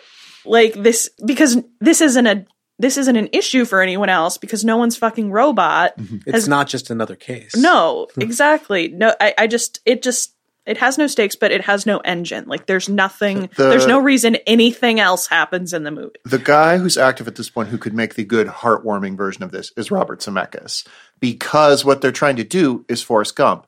But Forrest Gump has the engine of this guy's going to visit wa- crazy things that happened in history. This movie doesn't have that because they don't bother to imagine a future cosmology. It's just like uh, he kind of hangs out with the same family for He's in the 200 years. house. So I, I, He shows up when they die for 200 years. so the, the, the, Before far, you so die, you see the bot. the Forrest Gump point's a really good one because Forrest Gump probably is the best version of this Yes. kind of movie. Yes. And I think a lot of people really hate it because they could see exactly those. It, that's exactly all it is. Mm-hmm. You know, you have a vaguely interesting character representing a vaguely interesting person in a vaguely interesting point of history. And that's why it's the best of this. The film I related it to with Phil was another 1999 movie about a completely inanimate object, the red violin, Mm-hmm. which is about a violin that goes through history and obviously has no fucking, you know, inner life. All you want is this violin to kind of stay alive ish because it's valuable and has an interesting history. And it's almost like this is the value of artifacts, but it's, um, or antiques, I guess. but it's this movie's a lot closer to to Red Violin than to Forrest Gump. Well, And it's- folks, if you haven't seen Red Violin, it's it, playing the violin one of Jim Carrey's finest performances. he does the suit. Yeah, he's amazing. He does a voice. Yeah, it's great. Uh, I will say this. Th- As, as you guys were talking, something occurred to me, which is that I think this film is hindered by a bunch of things, but the biggest one is it takes place entirely in the future. Hmm. So you need a visionary behind the camera that can build the world you're talking about. Instead, he thinks he can Mrs. Doubtfire this thing and just do that for 200 years. So it's just not possible. Which you, by the way, you know what a slog you're in. You're go, you're in for with this title. Yeah. Like I knew that I was that I was signing up for two hundred fucking years of this shit. Have you? But that's but do you know what sort of like Yeah, yeah. if if if it had been Zemeckis, for instance, right? Mm-hmm. I would have at the very least understood the progression of time because he would have punctuated it visually in a way that I would have seen the world progressing over 200 years. It is a flat line. There's no difference. Nothing changes. Oh, the the the cards that said many years later didn't do it for you. Yeah, it just didn't work for me, man. Like I just it's it's and and, and the Forrest Gump analogy is great because I would watch the fuck out of a Forrest Gump that takes place over 200 years of the future through the eyes of a visionary who actually wanted to show this man seeing how or this robot to see how humanity evolved The Wachowskis. or or exactly or I mean, honestly, right here we could think of twenty filmmakers that would have done a more. Jo- Johnston, quite frankly, would have done a more interesting version of this. But it's that's what hinders this movie is the, literally the fucking concept and this filmmaker don't fucking work together. A movie about a robot who wants to become human as humanity's going extinct and it takes place over 200 years is Yeah. like, you know, like that's, I mean, that's AI, but also it's a more interesting story. it's a more it's it's and, and kind of yeah. critically, it's impossible. Like, and I and I mean that in a good way. Yeah. Like, it's impossible. What happened in this movie just isn't a real thing. You can't turn yourself human and make yourself die. Like the sadness of AI, the sadness of wanting to die but not being able to. That's the beauty of of this whole idea. Mm-hmm. I also, quite honestly, I would love to see a Pixar movie of this. Mm-hmm. Like that to oh. me is is- interesting. Wall-E's- Wall-E is a little bit of on that. tip a little bit. It's yeah. on, it's on that wavelength, but something like that because I think part of the problem is it's 1999 and I don't think this, the the effects are at a place where you can do this right. So it's just it's it's just the, and and and not to keep harping on this, but one of the reasons that AI works is that similarly to a Stanley Kubrick movie, it works in chapters. It has these very distinct sort of lines where you see the three act structure in its own way. You have David before he meets Joe, then David and Joe, then David after he, you know, meets William Hurt and his brain melts and all that. Like it's it's just very sort of structured. This has no drive, no structure, no understanding as to why like Libby, your point could not be more astute that he meets other robots and says "fuck you." Like that's just that's that's really really bad movie. like that is a crippling critique of this because when you see it through that prism, you don't like Andrew anymore. And when you and, and I mean I didn't like him really to begin with, but like played by Robin Williams. Who oh my god when when when he lets him off the chain to just do like bits, Oh, I was like you must be fucking joking right now. no, don't And- do it. And everyone everyone Todd screamed when he's like, Yeah. "Let me teach you about comedy." And No, I was no, this is Robin Williams trying to recapture the Aladdin magic. It's, don't do it. Oh my god, it's brutal because it's the other thing that's so painful is how hard everyone's laughing at his jokes, any of his jokes. Like he is just side splitting humor. We're like, what? That wasn't even funny. Like, what the fuck is happening? That's how I felt. That's how I, how I felt my whole life with regards to Robin Williams. I'm just And like, then, uh, what is going on? And then Yeah. he points at the smallest child and says, I'm going to fuck your granddaughter. Which yeah. is a thing that happens in this movie. So we're gonna walk through the plot of this fucking movie. We're gonna run. We're gonna run through the plot. We're gonna run through it. Uh, it opens with, as you mentioned, a very long credit sequence, an unnecessarily long credit sequence With of James Horner doing Danny James- Elfman. Yeah, which I thought was interesting because then he falls right back into. Someone actually mentioned to me on on Twitter after I said that Bicentennial Man is weird. Someone's like, I write to that score all the time, and I was like, all right. I don't Libby's know, I mean- this score turns up in a lot of places. I think it does. The the stuff on the beach when he's like gathering Uh-huh. wood, I'm pretty sure that I'm pretty sure that's in rotation at like Arclight when they're circling Oh, that through might the be it. That makes like sense. there's definitely I could see that. a portion that Speaking has of- been I think they've used it in trailers too. I think so too. Speaking of that, The Arclight. You need a permit to build a house on a beach, right? You can't just like build a house right on the shoreline. no one else knows this robot exists in the entire universe. Only also- this family. I also love like you see a shot of him on the beach next to like a fire that he's built. Although why does he need fire? Doesn't matter. So he Uh, only bad outcomes with fire and a robot. it's like nothing good comes from it. And he's got like a couple twigs, like a teepee sitch, and then it cuts back to it, and he's built a whole fucking house out of out of like I just oh my god, this movie. All right, uh, Which, by the way, that's not that fucking impressive to me. That a machine is able to build. a that. You, you don't get tired. On the sand? anything. He could do. Any, you know, it, it- like you're a you're a computer and you're like a like a assembly line machine rolled into one. Like you should be able to build a skyscraper. but like hold on, he doesn't have the dexterity to hold on to the glass horse, but he can then build a fucking house. Stupid. Listen, she brought menagerie animals out to play with on Yeah, the on the- rocks. Like that bitch had it coming. like I try not to victim blame, but, But yeah. if you're too Yeah. stupid to know you shouldn't play with your glass animals On on, the the, beach, beach? like if she Yeah. came up to me, if that was my child, I would be like, I don't know what the fuck you expected here. Like, how did you think this would end? Yeah. Reasonable. I'm sorry. Also, can we? It also should be said he actually directs these kids really poorly in this movie. He's usually really good with kids, and these kids are really bad in this movie. This probably killed Hallie Eisenberg's movie career. I don't know, Like she she was up and coming. She was the Pepsi girl. And or it helped Jesse's because he looked so much like her. I don't know, one or the other.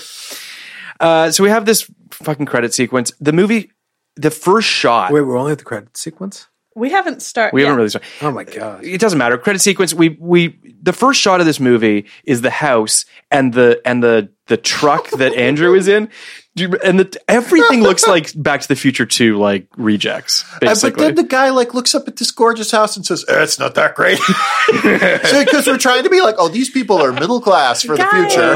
guys, guys! But the cars made space Jetsons noises, like This is this is six got wheels. years, six years after yeah. the movie comes out because it's set in 2005. That first scene.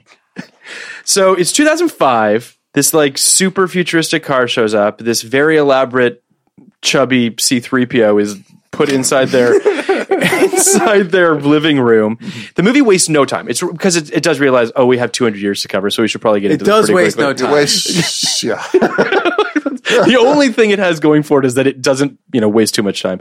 Although the credit don't sequence is too know that you don't know it doesn't waste time because it doesn't seem like any Anything's- time is passing because they're just like you said. There's no linear story progression. Yeah. They're just like slapping new wall wallpaper over old wallpaper, and it's well because it's like you're in Hell. status Yeah. with Andrew. yeah.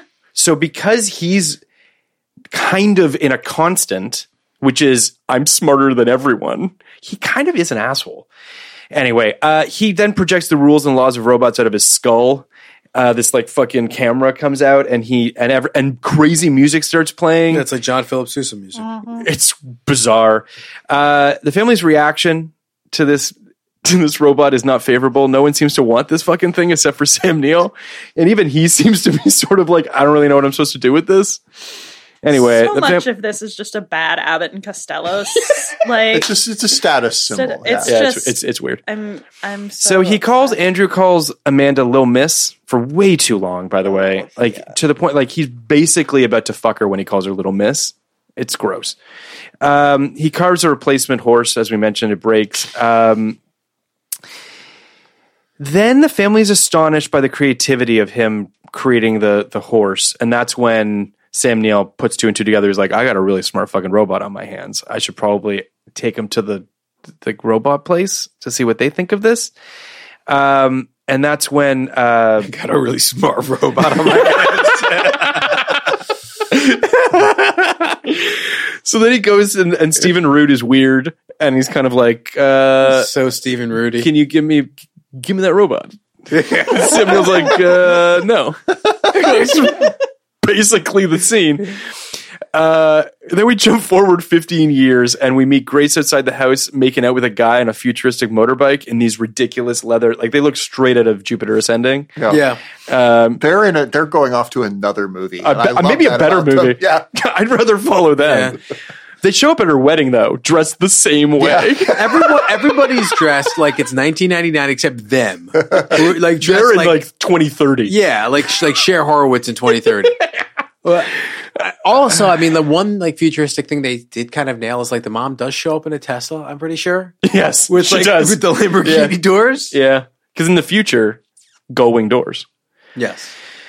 Uh, Martin takes Andrew back to the robotics place after he saws off his thumb accidentally. So angry. Like I'm so angry right now. Listening to you run through the quote unquote plot of this movie, I'm just like The things that happen. livid.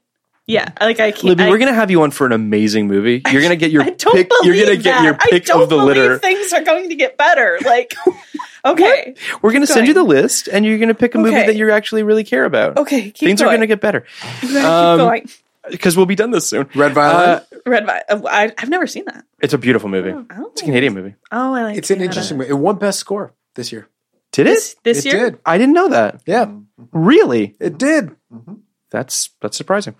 Uh, No, so we have to cover it. we are going to cover it. Yeah. I'm excited to cover it. It's a really nice movie. It's a singular movie, like so like Blair Witch. Like there's so many movies this year that there's nothing like it. yeah. This movie, there's a lot of things like it. They're all better. Every single one was better. Yeah. Everyone. I'm not kidding. Every this is the worst AI movie ever made. Yeah. Yeah, I think that's that's fair. I, I mean, yes, yes. Uh, so then Richard takes Andrew to. This is a really weird, and this is just lazy writing. I, There's, a, I mean, an example of lazy writing. They go back to the robot place because he needs to have the repairs done.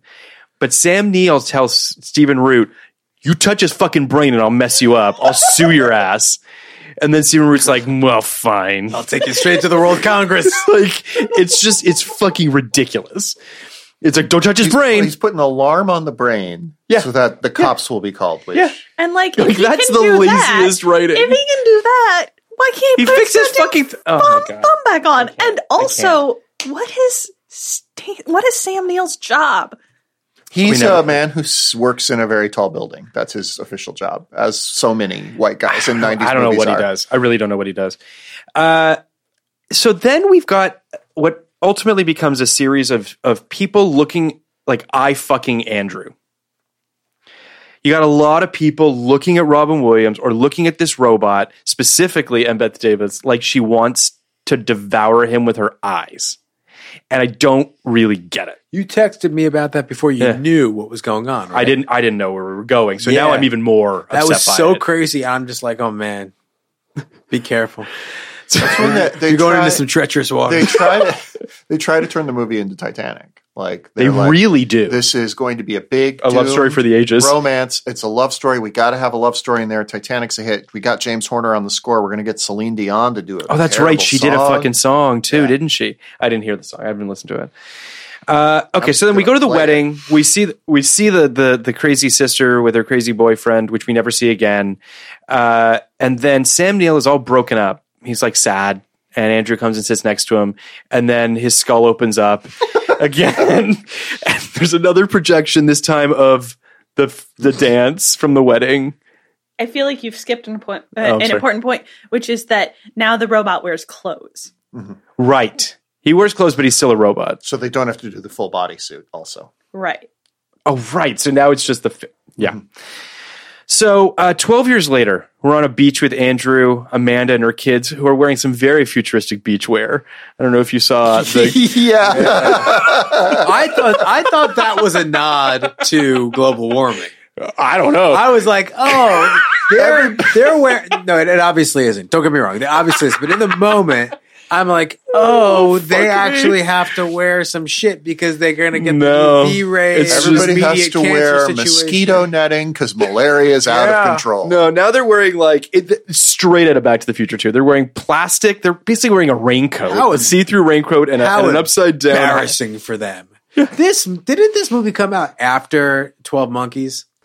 Like, Yeah, weren't Twelve there- Monkeys is ninety-five. weren't there like some really interesting fucking costume designers working that could have like inexpensive ways to show the future? No, man, it's beige, beige and browns. The future Oh. is beige. That's that's I don't- Future is beige. Uh, to be fair, if you're going to like have a director who turns you loose, it's not going to be Chris. Nolan. well, he did turn him. lo- They turned him loose, and it, that we got the like Back to the Future costumes Mm-hmm. with the Oh my god! with the twist hairs. And They, it's amazing how Andrew and what the hell is her name in the future? What's her name? Portia. Portia. Portia.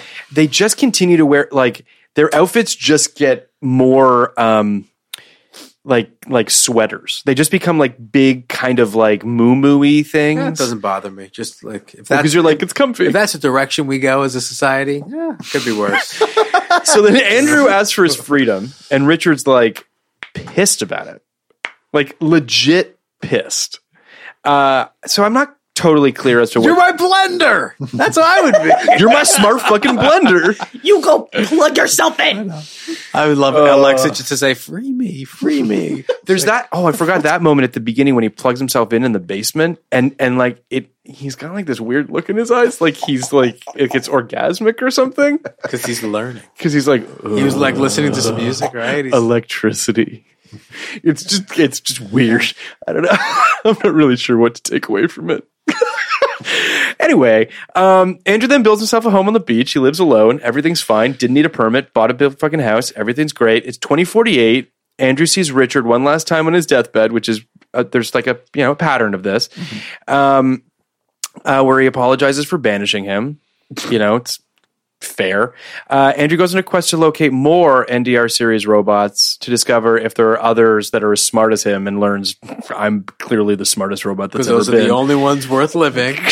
you just like like the worst one is when like he's up in the mountains and it's snowy and he opens up the thing and the robot's there and he scans he's like fuck and then he like leaves you're like this is just you're just an asshole um, Bradley Whitford shows up as Amanda's son, which is a nice adventures in babysitting reunion for Chris Columbus and, and Bradley Whitford, Yeah. uh, which is fun. Um, and then after 12, 20 years of failure, he finds Galetta. Is that how you say it? Uh, Galatea. Galatea, whose introduction made me so fucking angry. She's ridiculous. She like kicks her hip and like Aretha Franklin starts and she's just like, Dun, dun. oh, This is another she's like the worst fucking character in this movie. And that says something because I hate basically everyone in this movie. a sub theme of this utopian vision of the future is that it's basically trying to recreate like a very non-specific 1961. Like Yeah. it's just like yeah, forever the mid 20th century. It's that like Walt Disney's ver- version mm-hmm. of the future, that Tomorrowland thing. Mm-hmm. Yeah. No. Yeah. Where it's like that, the future from that point. Like Yeah. what Yeah. the future was to people in 1961. Right. I think the Galatea introduction is one of the darkest moments of mu- Her history. voice. It's really terrible. Oh my Oh, God. that's she's like an actress who does a lot of stuff. That, yeah. Yeah. But her voice person. is awful in this movie because I think they fucked with it. It sounds like they've done some sort of like to make her sound ro- more robot-y. She's just awful in every scene she's in. I'm sorry to whoever this actress is, but she's horrible.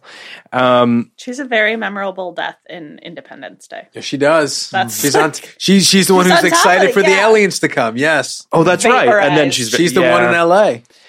Well, she's I got don't even know what a great moment. that is, but Then uh, Galatea is owned by Rupert Burns, son of the original NDR robot designer played by Oliver Platt, uh, who creates more human looking robots but is unable to attract funding. And then Andrew agrees to finance his research with all of his grandfather clock money that he got, which for some reason Sam Neill let him keep. this is so first first drafty.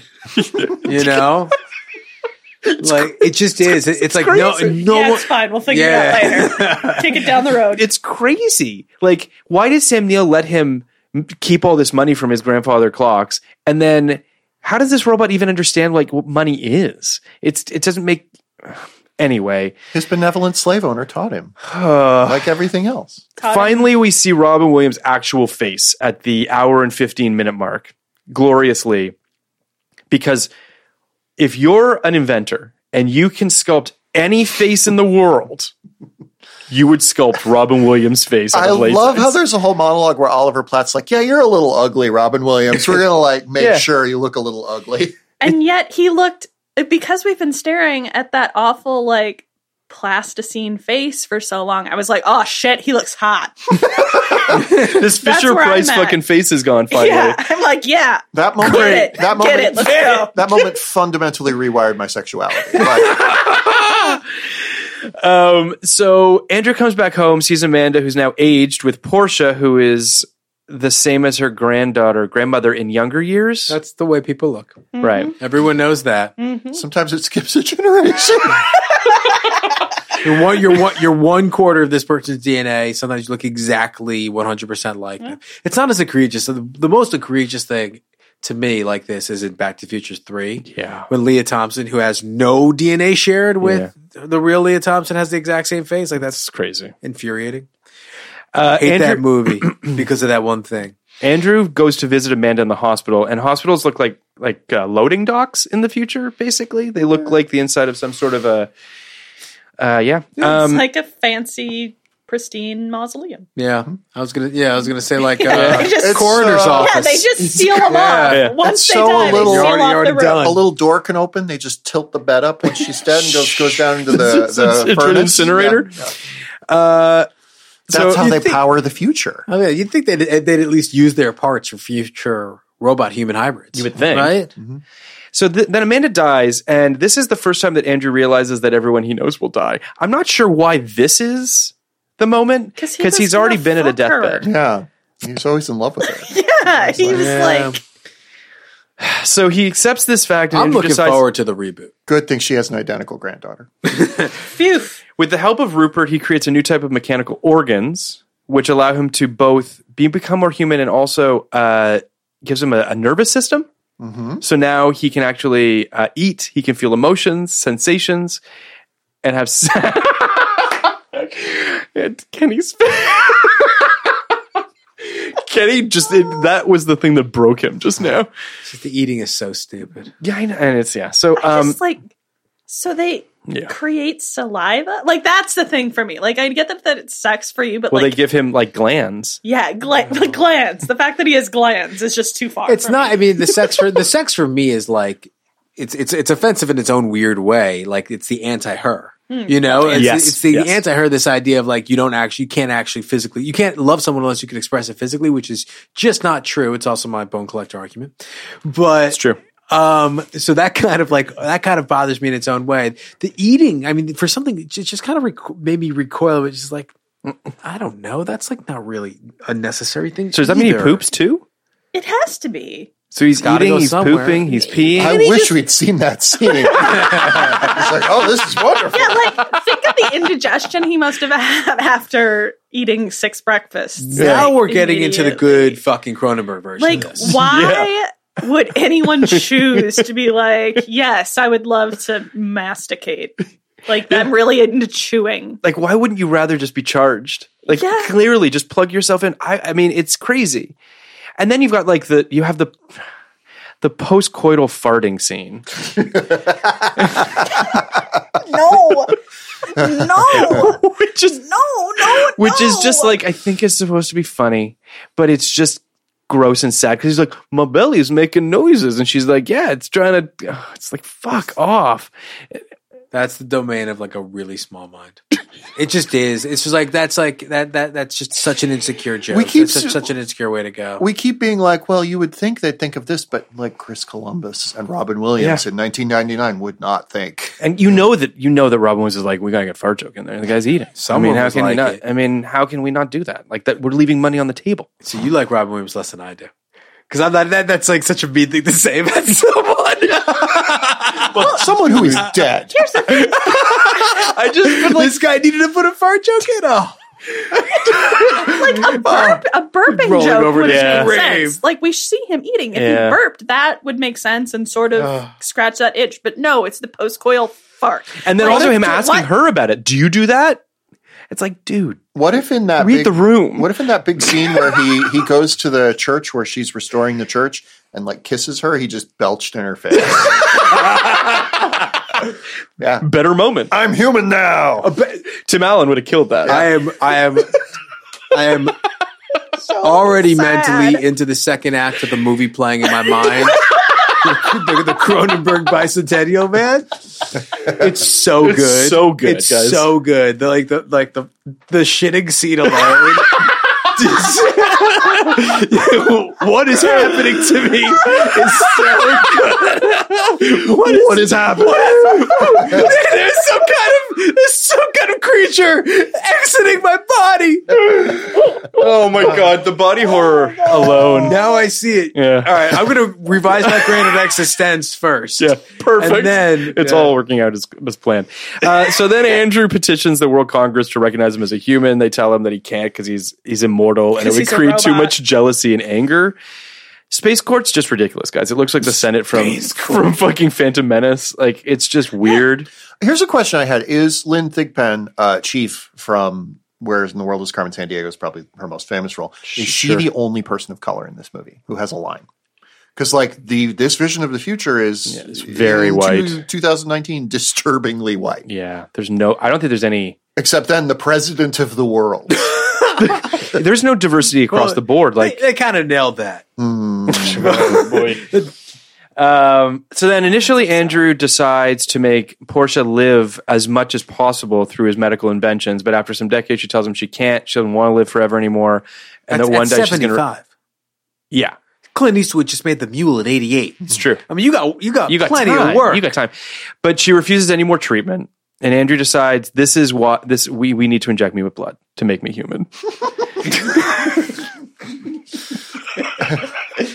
it's like this is this is sub toxic I'm Avenger shit. so angry right now. Like, I'm not kidding. I don't guys, no, you guys don't understand. You watched it at home as adults. Like, that was great. I was in a movie theater. Oh, and I you saw it I- in the theater?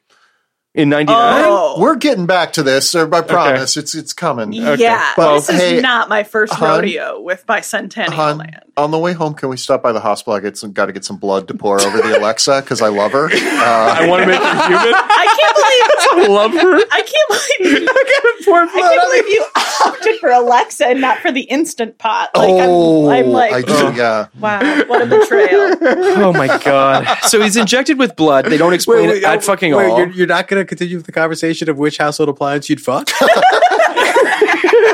I- it might be my fridge. Good for you, Phil. now I'm picturing Phil writing a I love my fat fridge.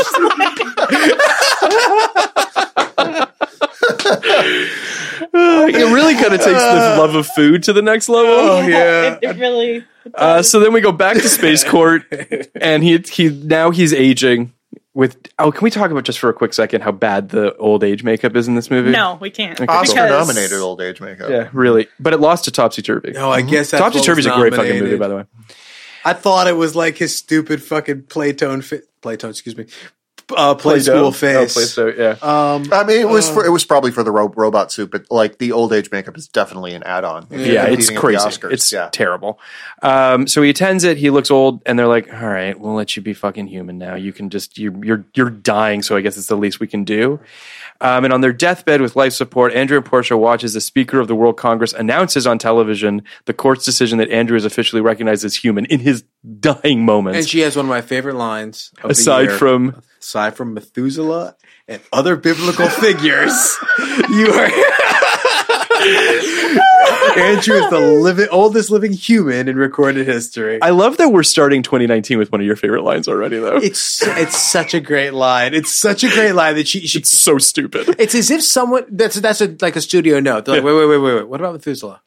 And like, Whoa, whoa, whoa, are, are they older than Methuselah? What about Adam and Eve? They're pretty old. yeah, they what get about pretty Noah? old. What about what about? What about Noah? Moses? What Moses gets Noah? pretty old. Noah's Noah's pretty old. I think they all. I think they all uh. lived like thirty thousand years or some shit. Like of It was, like, all of the right? of all the things to explain, of all the of all the like notes my exact that there were like you know what? I don't think that I don't think that tracks.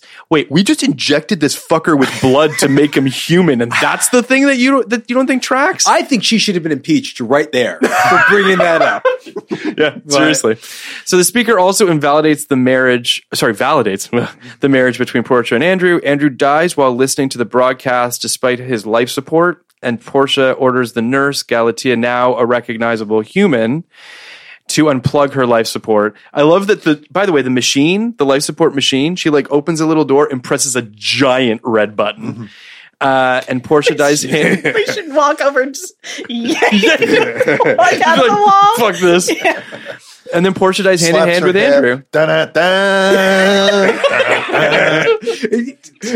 She she had an upgrade to I will survive. Uh, and, and then um, Andrew, after she whispers to Andrew, "See you soon," and I just want to be like, "No, you're not. You're not going to the same place." Who knows? They I, they actually are going to the same place, Phil. it's a movie that it's a movie that, that cries out. It's a movie that cries out for one more beat after that too, like one more little shot or scene of like something. Like and of it a just- robot baby. I don't even oh. know. Oh, like oh fuck, that's another thing. Does he have semen? Well, I assume so. He has saliva. So he's got testicles. He's got all this shit. I have no doubt he has semen. Do those semen have sperm? Yes, but they're metal. I don't make the rules. I love the kid. He's like, I have no doubt that there's semen. It's, it's like that's Zero. Semen's not hard to make, I think. But but actually, like like future life going. So you're forth- saying robot sperm that can fertilize an egg? Yeah, it's a big fucking difference. Like that actually is like that. Now you're God. Now you're God. Like you actually have you have created the ability to to have this robot make new humans. one of the big one of my big problems with, with Blade Runner 2049, a movie I otherwise liked, was like the idea that robots had to have babies to be human. But like this movie kind of makes a weird circular argument for why Blade Runner 2049 was correct about that. Maybe Michael Yeah. Green watched this mm-hmm. and was like, "I see you, Bicentennial Man, and I and I raise you oh, uh, an actual robot child." I mean, it's here's so. God, I actually think that I respect this movie more having talked about it than I did when I watched it. Are you fucking kidding me right now? That is the dumbest thing I have ever heard you say. I think that we've, at the very least, unpacked some stuff that makes me think that there is, there could have been a good version of this movie. Is what I'm getting at. But I don't. That's all I I'm don't saying. respect. there could have there could have been a good version of any number of Isaac Asimov stories, but Hollywood is not built up to do stories about the mysteries of consciousness and what it means to be grounded in the infinity of time. Like a movie that approaches that really well uh, is a ghost story. I don't know if you've seen that. Like that's a movie about what it means to like be stuck in a that yet. place for all of eternity as a ghost, and like that is that is not a movie that was made in the studio system because the studio system is going to be like, uh, you know, this is all really heady. We need to dumb it down for everybody. So let's have a John Philip Sousa March play while Robin Williams bellows the three Too laws dumb. of Too robotics. dumb. So let's I- let's zero to ninety nine. I just want to Okay. uh, just a, a related point to the one Todd was. I, I interjected to make a point that I've now forgot, but uh, okay, I'm gonna get there. The point was about oh your point, Phil, about you re- you respecting him more, which is crazy. Um, it would be one thing if this were an original story, and there were some You're right. interesting ideas planted there. You're right. but they have. I assume I never read the uh, Positronic Man. I assume that they just missed everything, all the possibilities there. It's the worst possible version of something that's already been created in some form or another. Can we talk about the Oscars? yeah. Well, let's zero to ninety nine this, and then we'll talk about the Oscars. Can okay? I talk? Can I talk about world-renowned economist Francis Fukuyama, uh, as I always do when I come on? What's happening He- right so now? in the 90s, he had this theory that we were at the end of history, which is the Cold War was over, democracy, liberal democracy had won, capitalism had won, everything was okay. And like, this is the most the end of history movie ever. Like, this is a movie that's like, everything's good, white people solved it, we're going to be fine. And like, it has been like, uh, 99 is a year where there are a lot of movies like this. Like American Beauty is kind of a movie like that. Fight Club is kind of a movie Yep. like that, as much as I like Fight Club. Like, but this is a movie that's like everything's solved, everything's okay, we don't have to do anything else. And uh, I think that that ultimately is what damns it more than anything else because that's you know it doesn't have the notion in its head that things could go wrong. You know, it's funny. You should. I, I this movie doesn't really have anything to say about the human condition, what makes us human, and why. You know, it's it's it's very sort of platitudes of like we can love and we can eat. It's- except that it's desirable.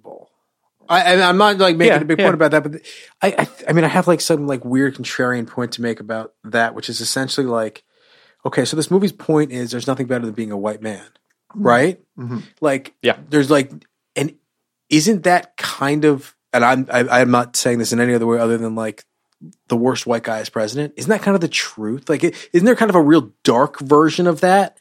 That Well, like sure. a real dark version of like, you know, if you were, I talk about this movie a decent amount. John Sayles' brother from another planet. Like, if you were an alien and you were coming down and trying to make yourself someone who would most succeed in life, mm-hmm. you might pick a Robin Williams mm-hmm. for that. And, and that's pretty dark, you know, brother from another planet. It's like, I, I picked the wrong avatar. Mm-hmm. You know what I mean? Essentially, like, Well, it doesn't- I'm going to have a hard time looking like this guy now. But, you know, there is something to that idea of like, you know, picking the Jeff Bridges and Starman, picking the, you know, that, that, that, picking the Robin Williams in this, that does at, the, it is the most advantageous avatar you can pick.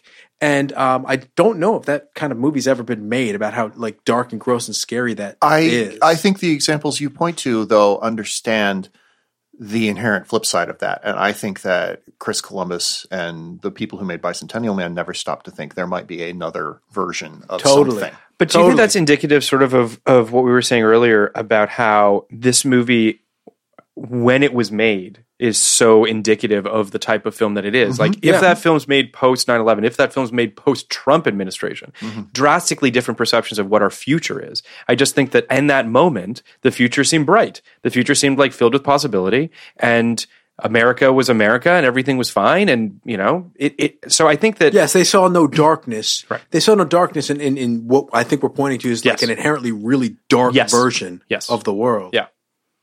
Um, You want to zero? to Yeah, I'm going to zero to 99 this. Uh, I didn't see it in 99, so I can't speak to it. Um, I would say I give this movie a 19. That's after the podcast. Um, that's before the podcast. Oh, okay. After the podcast, I'm going to give this a 22. Oh, so it, bar- it barely Yeah, went up in your bad. esteem. Yeah. All a- A little bit. Margin Um, of error. Yeah. Margin of error. Kenny? Much different. I gave it at, after I saw it. You're all going to hate me. I gave it a forty. Um, Wow. I gave it a 40. Uh, I think because uh, I think entirely because of what I what I saw was kind of misplaced ambition. I was just surprised. I was I was ta- I was I was taken I was taken by this stupid Robin Williams movie being about what I consider a weighty themes. But after our discussion and kind of seeing just how misguided, misplaced, and misunderstood all of these concepts were, I'm going to bring it down quite a bit. I, I mean, I was going to say 25, but I don't want you to be hi- lower than me, Phil. I'll, st- I'll keep it at 25. I think it's a total piece of shit. um, not as bad as Story of Us, which uh, I, yeah, I, I hate a story of us I, more than this. I think is I think is a worse, weirder, more offensive movie, but More fun to watch, I definitely think. it is. Yeah. This Yeah. movie's this movie's boring. This movie doesn't have anything like This might be as bad as that. it, it also doesn't have that. It doesn't have uh, the, the wicked All right. tunes. Tw- 25 just to be kind of true to myself, but it fucking sucks. and I think I hate it more than you, Phil. Todd? Well, I saw this in 1999. Yeah, I feel many like times? I saw this at least twice and possibly thrice in 1999 in the theater. in the theater. Have you ever seen a film you hate this much that many times in a theater? Uh, if I've seen it twice, um, no, because I was going to say Lost World, but I much prefer Lost World to this. I saw Yeah. that twice. Um, so it's come to the time for me to tell my story of Bicentennial Man. When I was in college, uh, the the first semester during Christmas break, uh, a girl I had had a crush on all through high school, and I should preface this by saying that if a girl talked to me in high school, if a boy talked to me in high school, I probably had a crush on them. Like that was that was just who I was at that point in time. but she was like, "Let's go see a movie together," and like I was like, sure, let's do it. And I like, of course, was this is a date. This is, you know, whatever. So we go to the movie theater Uh-huh. and there it's a small movie theater playing four movies. I remember one was Green Mile, which she really wanted to see. I had already seen Green Mile and knew that was not going anywhere. Who'd And you see it with? Uh, her name was Wendy. No. Who'd you see Green Mile with? Uh, I saw. Well, we're getting to that. That's uh, a good part of this story too. Who'd you see Toy Story 2 with? Uh, not this girl. Um, Keep going. um, so This is getting So that this was getting tense. Bicentennial, No, so man. Next week on the podcast will be. so I'm like, what do you want to see? And we just kind we don't want to see anything else. And finally, she's just like, I kind of like Robin Williams. Let's see Bicentennial Man. So we go see Bicentennial Man. I don't think this was a date, but if it had been a date, when the movie was over, we both left and we were just like both depressed. Like we both Sure. were just like, Ugh. Reasonable. So You I look over at her. I look over at her and she just goes, ah. And this is South Dakota, so I have to drive her like an hour to her house. And uh, we just sat in silence and trying not to think about this movie we'd just seen. Okay. So a Wow, couple. that sounds like a real boner killer. so a few. Uh, it was. It was. So a few days later, uh, I'm with. I'm in the town I grew up in, which has a one-screen movie theater, and I'm with my girlfriend. So you're. Wait, I'm sorry, what? my girlfriend, who I Oh. had been seeing for a couple of months. Her name was uh, Libby Hill. Uh, and uh, there's one movie showing, and all my friends are going to go see it at the Armor Cinema One, which we called it the one screen. It's Bicentennial Man. this is. I'm sorry. So you were home for Christmas? I was home for New Year's or something. yeah, with your girlfriend. with my girlfriend Libby Hill, and I was like, "Well, well, let's go see it. It's a bad movie." Uh, you were mad at me because I'd seen it with a different girl. and, a date, uh, not date. Yep, and a date, not date. Uh, so I saw it a second time. That time I had more fun because I was with my friends and we made fun of it. And Libby made a good joke about pouring blood over your toaster, which I think I totally ripped off. Um, you did. and that's what I'm actually upset about. Wow. yeah, so Stealing her uh, bits. It was yeah. a great joke. it's a great joke. I Todd, I loved that joke. It's a great I joke. I repeated it on air. yeah. Oh man. So uh, there was some tension around this movie. Um, I the thing is, I'd completely forgotten. I'd forgotten all about this until we were sitting down to watch it. And Libby thinks that we've seen it in theaters twice. I don't remember that. I don't know why I would see this movie in theaters three times, except for sadomasochism. Because even when I was, I was a notoriously like light critic on movies at that point in time. In '99, I still would have given it like a 30, like, and then probably like a 25 the next time I did it. Um, anyway, uh, now I'm probably down to. Um, I'll give it a 28. There are some elements of it I thought were I don't know, interesting. I I didn't hate watching it. I just was super bored. I hate.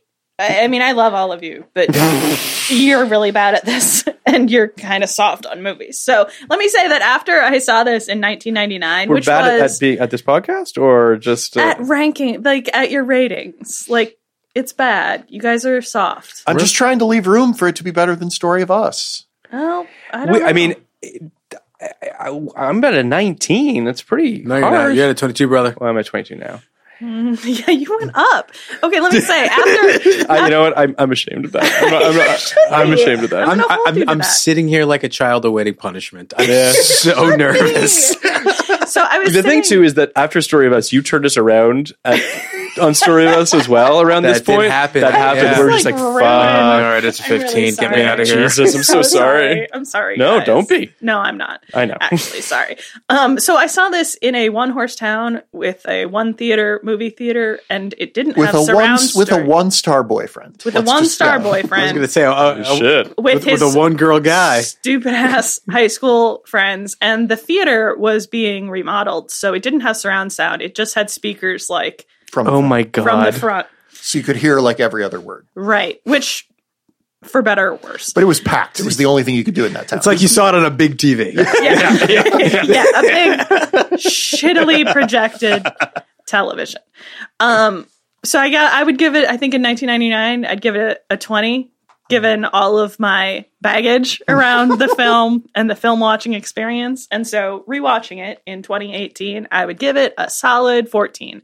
And that's it. That's, it's a bad movie and it's an offensive movie and you should all feel terrible I just want to be very clear. I want to be very clear that I agree with you on all of these things. 20, And I just, I just Th- really, th- these are very low scores. These for are us. all very low scores. talking about the ways this movie has aged poorly. You ha- you didn't even bring up the scene you mentioned where he convinces her to fall in love with him just by being like, "But come on, I'm a nice guy." yeah. Yeah, he he like super nice guy. her. Let's not even talk about the consent issues of like he's in Yeah. they're in the church and he's like, just kiss me one time because I have glands, baby. Yeah. And like, It's fucked up. Wow. It's fucked up. No, there's Wow. a baby. It's called that side going on there. Yeah. Can I can I take back my 22? no, Okay. no, you're Well, as record. long as as long as you're making Hy- the rules, Libby.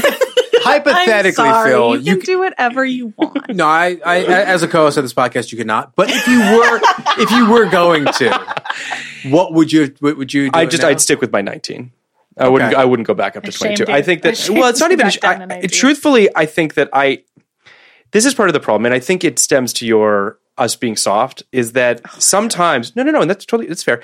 I think that part of it is that this part is enjoyable Mm-hmm. and I sometimes misconstrue the conversation that comes out of a film as enjoying said film. Do you know fun, what I mean? It's fun to think fair. about the better version of this movie. I'd Yeah. rather be watching. No, I like that's the thing. I always have a great time on these podcasts, even when it is an an a terrible movie. objectively terrible film going experience. Sure. Like, but but yeah, I, I also don't have to be consistent from week to week. I can just come in here and like completely thrash things because Or next love week I don't have to. Next week I don't have to. Well, I I don't know that. Like I you I have You're to take going to come on on for something you love. You, you, you I take that on faith. you want to no. talk, you want to talk about Oscars for a second? I just want to make my point about why it's 25 for me.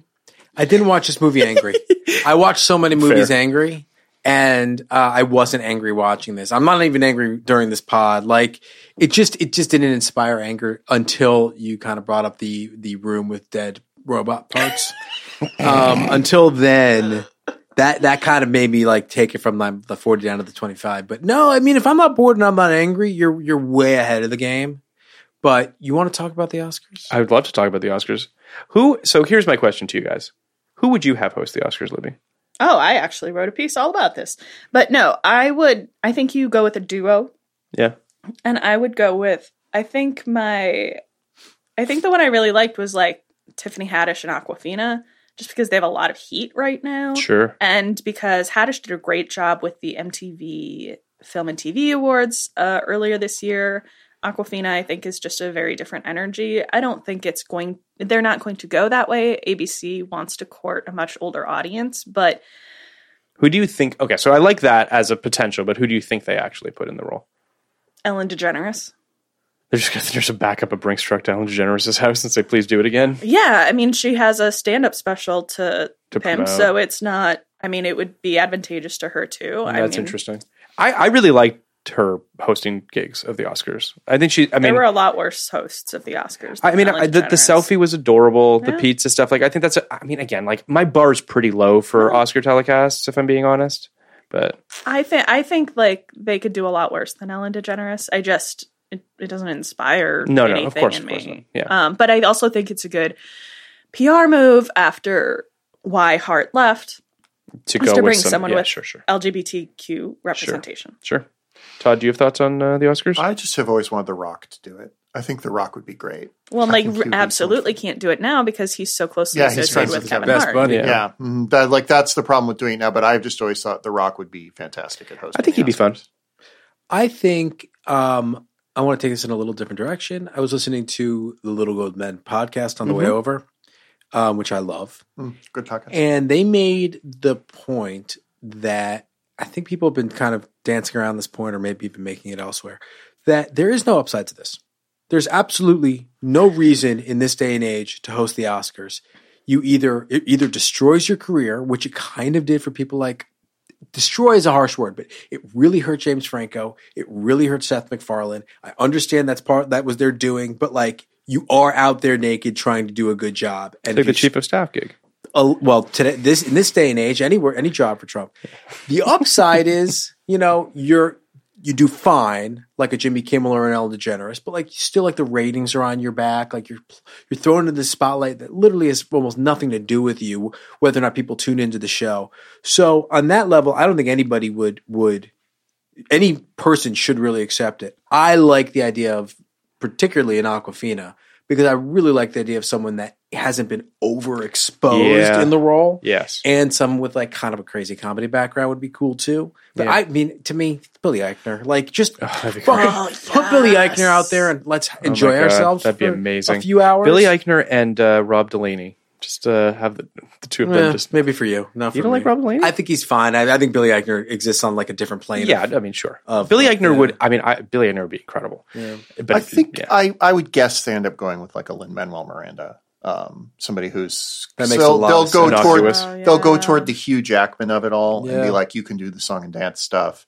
Uh, Lin Manuel Miranda's not going to be like cracking That's- jokes. you know all the what? time, but- Jackman Jackman is has his world tour he's doing, so I actually wouldn't be surprised if they got Jackman. oh, right, because he's doing uh, Uh, the the- Greatest Showman around the world yeah, sort of thing. sort of Hugh Jackman live. It's a crazy idea. Good for him for trying. He could do the one year tribute to Greatest Showman. I still, I honestly can't believe that movie was as successful as it was. I saw it. You do know, like, I fucking really like that. I know you movie. did. I saw that movie over Christmas. Was it last Christmas? Mm-hmm, And I really didn't like it. I thought there were a couple musical sequences that I thought were fine. I really like the music. And I, re- I really like the music, and I. but when it really so it's the movie. fine. Be that as it may, I was surprised at its at at the legs it had. Like it because it, the it- music is well, 'cause so good. these musical movies, just like they're these musical movies now have Sorry. like Good. Stars. Born and Bohemian Rhapsody have both just like Yeah. played. People just want to see music right now. I don't know what that is. Yeah, but- Bohemian Rhapsody I haven't seen yet, so I mean I, I'm I'm kind of waiting for a screener on Oh, that one. You you probably have it at home. I got it last Oh, night. great, perfect. Uh, so I, I just I don't know. There's something about the Greatest Showman that just didn't work for me. That felt very sort of Moulin Rouge light. That mm-hmm. just didn't really it didn't coalesce into a into a story that I cared about. The musical scenes, some of them were fine, some of them were embarrassing. The tonal shifts were rough. Hmm. You had like pop music from present day mixed with period. It just it all just was very No, confusing. Nothing was period. What do you- what- what the do you whole mean? thing. The whole thing was there. There, there are no period songs in that. No, no, no. I'm saying the period that it existed. oh, so in. what? Moulin Rouge is my favorite movie. Like I, I love that- it too, but I would rather watch Moulin Rouge than watch them like. When they do 2001 a podcast Odyssey, you can just plop Do yourself. do you down. hate it? Do you hate it, Libby? No, I love it. I Oh, it's like truly my favorite Rouge. movie. Yeah, I no, love Moulin Rouge too. I, I mean, and again, like I, I think also, I went to see it with family, and I just, I think it was just sort of like. I just wasn't in the headspace to want to sit down and watch the movie, so that didn't help. And then the songs were fine. You can't expect too much from it. Like I, I see how much. Sure. I see how and, and like all the PT Barnum stuff. I just take out. I just ignore and just pretend it's not actually about PT Barnum. okay, that's a good way to Um, look at it. but aside from that, like I think the music is really, really good. Like I like the music in that so much more than the music in La La Land, for instance. It's But, the, like- I think it's the problem of uh, Pasek and Paul, who also wrote Dear Evan Hansen, which And La La Libby can Land. talk about for 15 minutes, just being mad. Like their stuff, like their music is very slick. It all sounds like left off left that was left off of uh, Ben Folds' "Rockin' the Suburbs" album. Yeah. But like it's literally just like a pop song that has no connection to anything that's been dropped into this story. And like if you think about it for a second, or if you think about like the story for a second, it all kind of disappears. Well, it's like I, I guess I, I look at the Greatest Showman. I'm looking at it on Box Office Mojo right now. Production budget of 84 million dollars. That's a lot of money for that movie. That's before P and A is my assessment. So you're probably looking at 120. The movie makes 434 worldwide. Like that's a miracle. Everyone expected this thing to just absolutely bomb. They thought like careers were gonna. And Hugh Jackman like put all of his you know eggs on this, or and all his eggs in this basket. And I respect it. I, I mean, Twitter also he did did a good job. He fucking when, made like, it sing. Film Twitter also did the thing that like it's the worst thing that we do, I in, know. in- where, where, where we like where, where we preemptively assassinate a movie, and it always is it always is stuff like this that that's taking a really big swing and not based on some previous property. And I hate it happens to the Wachowskis every movie they put out. Happened to things like Valerian. Like anytime anybody tries to do anything interesting or different, Film Twitter just fucking shoots it down. It's really a bad Well, movie. it, I, I don't disagree. I, I hate the fact that that film Twitter has its knives sharpened for movies before they even come out, just based on trailers or based on buzz or things that they hear about. I mean, it sucks. Um, next week what are we doing, Phil? we're doing Dudley Do-Right next week. I swear to God, we're doing this on Tuesday, and I Yeah. two days from now, and I forgot. Up until this moment. We're doing Dudley Do-Right, Do Right with uh, Aaron LaRosa, who Yeah. came on for Blast from the Past. All right, So Brendan we're Fra- wow, consistent. so she's, She's our she's Brendan going up Fraser as our Brendan expert. Fraser guest. Um, Your special I'm- correspondent, if you will. I'm excited to do Dudley Do-Right. Um, I'm not excited to have to defend my countrymen a second time in a week after South Park, but that being said, it is what it is.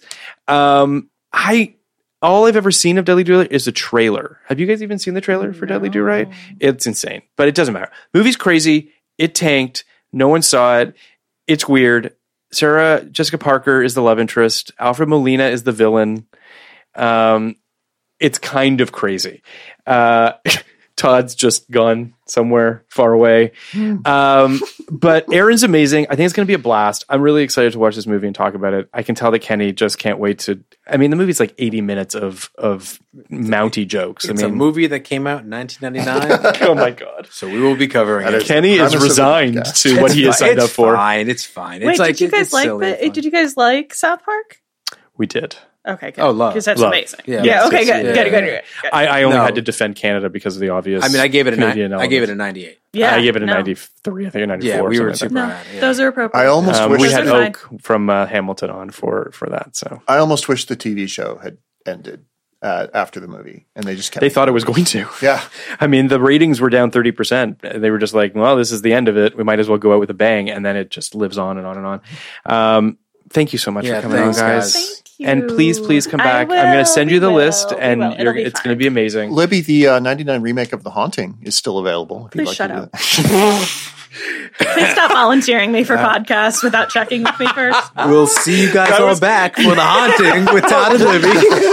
Thank you so much for coming on. You're both on Twitter, right? Yeah, I'm I'm at TVOTI, and Phil asked me, "Do you want to come on? Do you want to come on for Bicentennial that was Man?" exactly how I and I was it. like, "Sure." Can Libby come? He's like, "Yeah, okay." And I was like, I went home to Libby and was like, "We're doing Bicentennial Man." So- I, I well, because I, we went to dinner and I said to Todd, "Would you?" He was like, "Yeah, I'll come on for Bicentennial, man. Can Libby?" And I was like, "Sure." Not thinking, you know, that that might, you know. Be anyway, our marriage nearly ended on Friday Oh, when we. stop. We uh, love these awkward If- stories. If from you guys survived the Story of Us podcast, you could mm. survive anything. Mm. We and by the way, believe in it. we that podcast was unquestionably one of our best ones, just because it took a movie that was really broken, and I think we injected so I much. love that podcast. it was a great fucking episode. I rarely live. I rarely listen to our Yeah. podcasts all the way through. I listened to that all, all the way through. I yeah, think that was. it was just like this is great, and I'm sure that people are going to listen to the two hours that we've done on Bicentennial Man. Thank you all for listening. I'm at PM Iskov on Instagram and Twitter. Kenny's at Nybart. We're at Podcast Like 1999. Please rate, review, subscribe. Thank you for listening.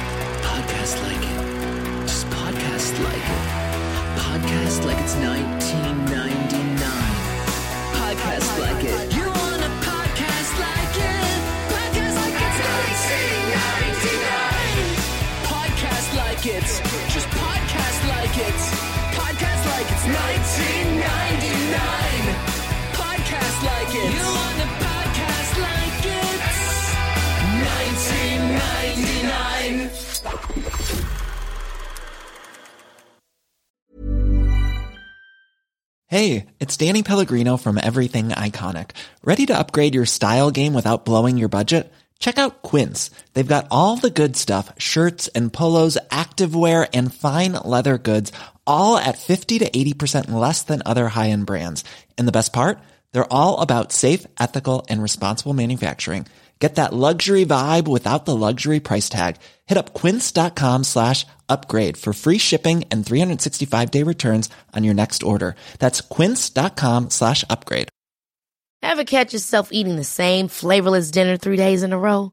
Dreaming of something better? Well, HelloFresh is your guilt-free dream come true, baby. It's me, Keke Palmer. Let's wake up those taste buds with hot, juicy pecan-crusted chicken or garlic butter shrimp scampi. Mm. Hello Fresh. Stop dreaming of all the delicious possibilities and dig in at HelloFresh.com. Let's get this dinner party started. Hey, it's Paige DeSorbo from Giggly Squad. High quality fashion without the price tag. Say hello to Quince. I'm snagging high-end essentials like cozy cashmere sweaters, sleek leather jackets, fine jewelry, and so much more. With Quince being 50 to 80% less than similar brands. And they partner with factories that prioritize safe, ethical, and responsible manufacturing. I love that. Luxury quality within reach. Go to quince.com slash style to get free shipping and 365 day returns on your next order. Quince.com slash style.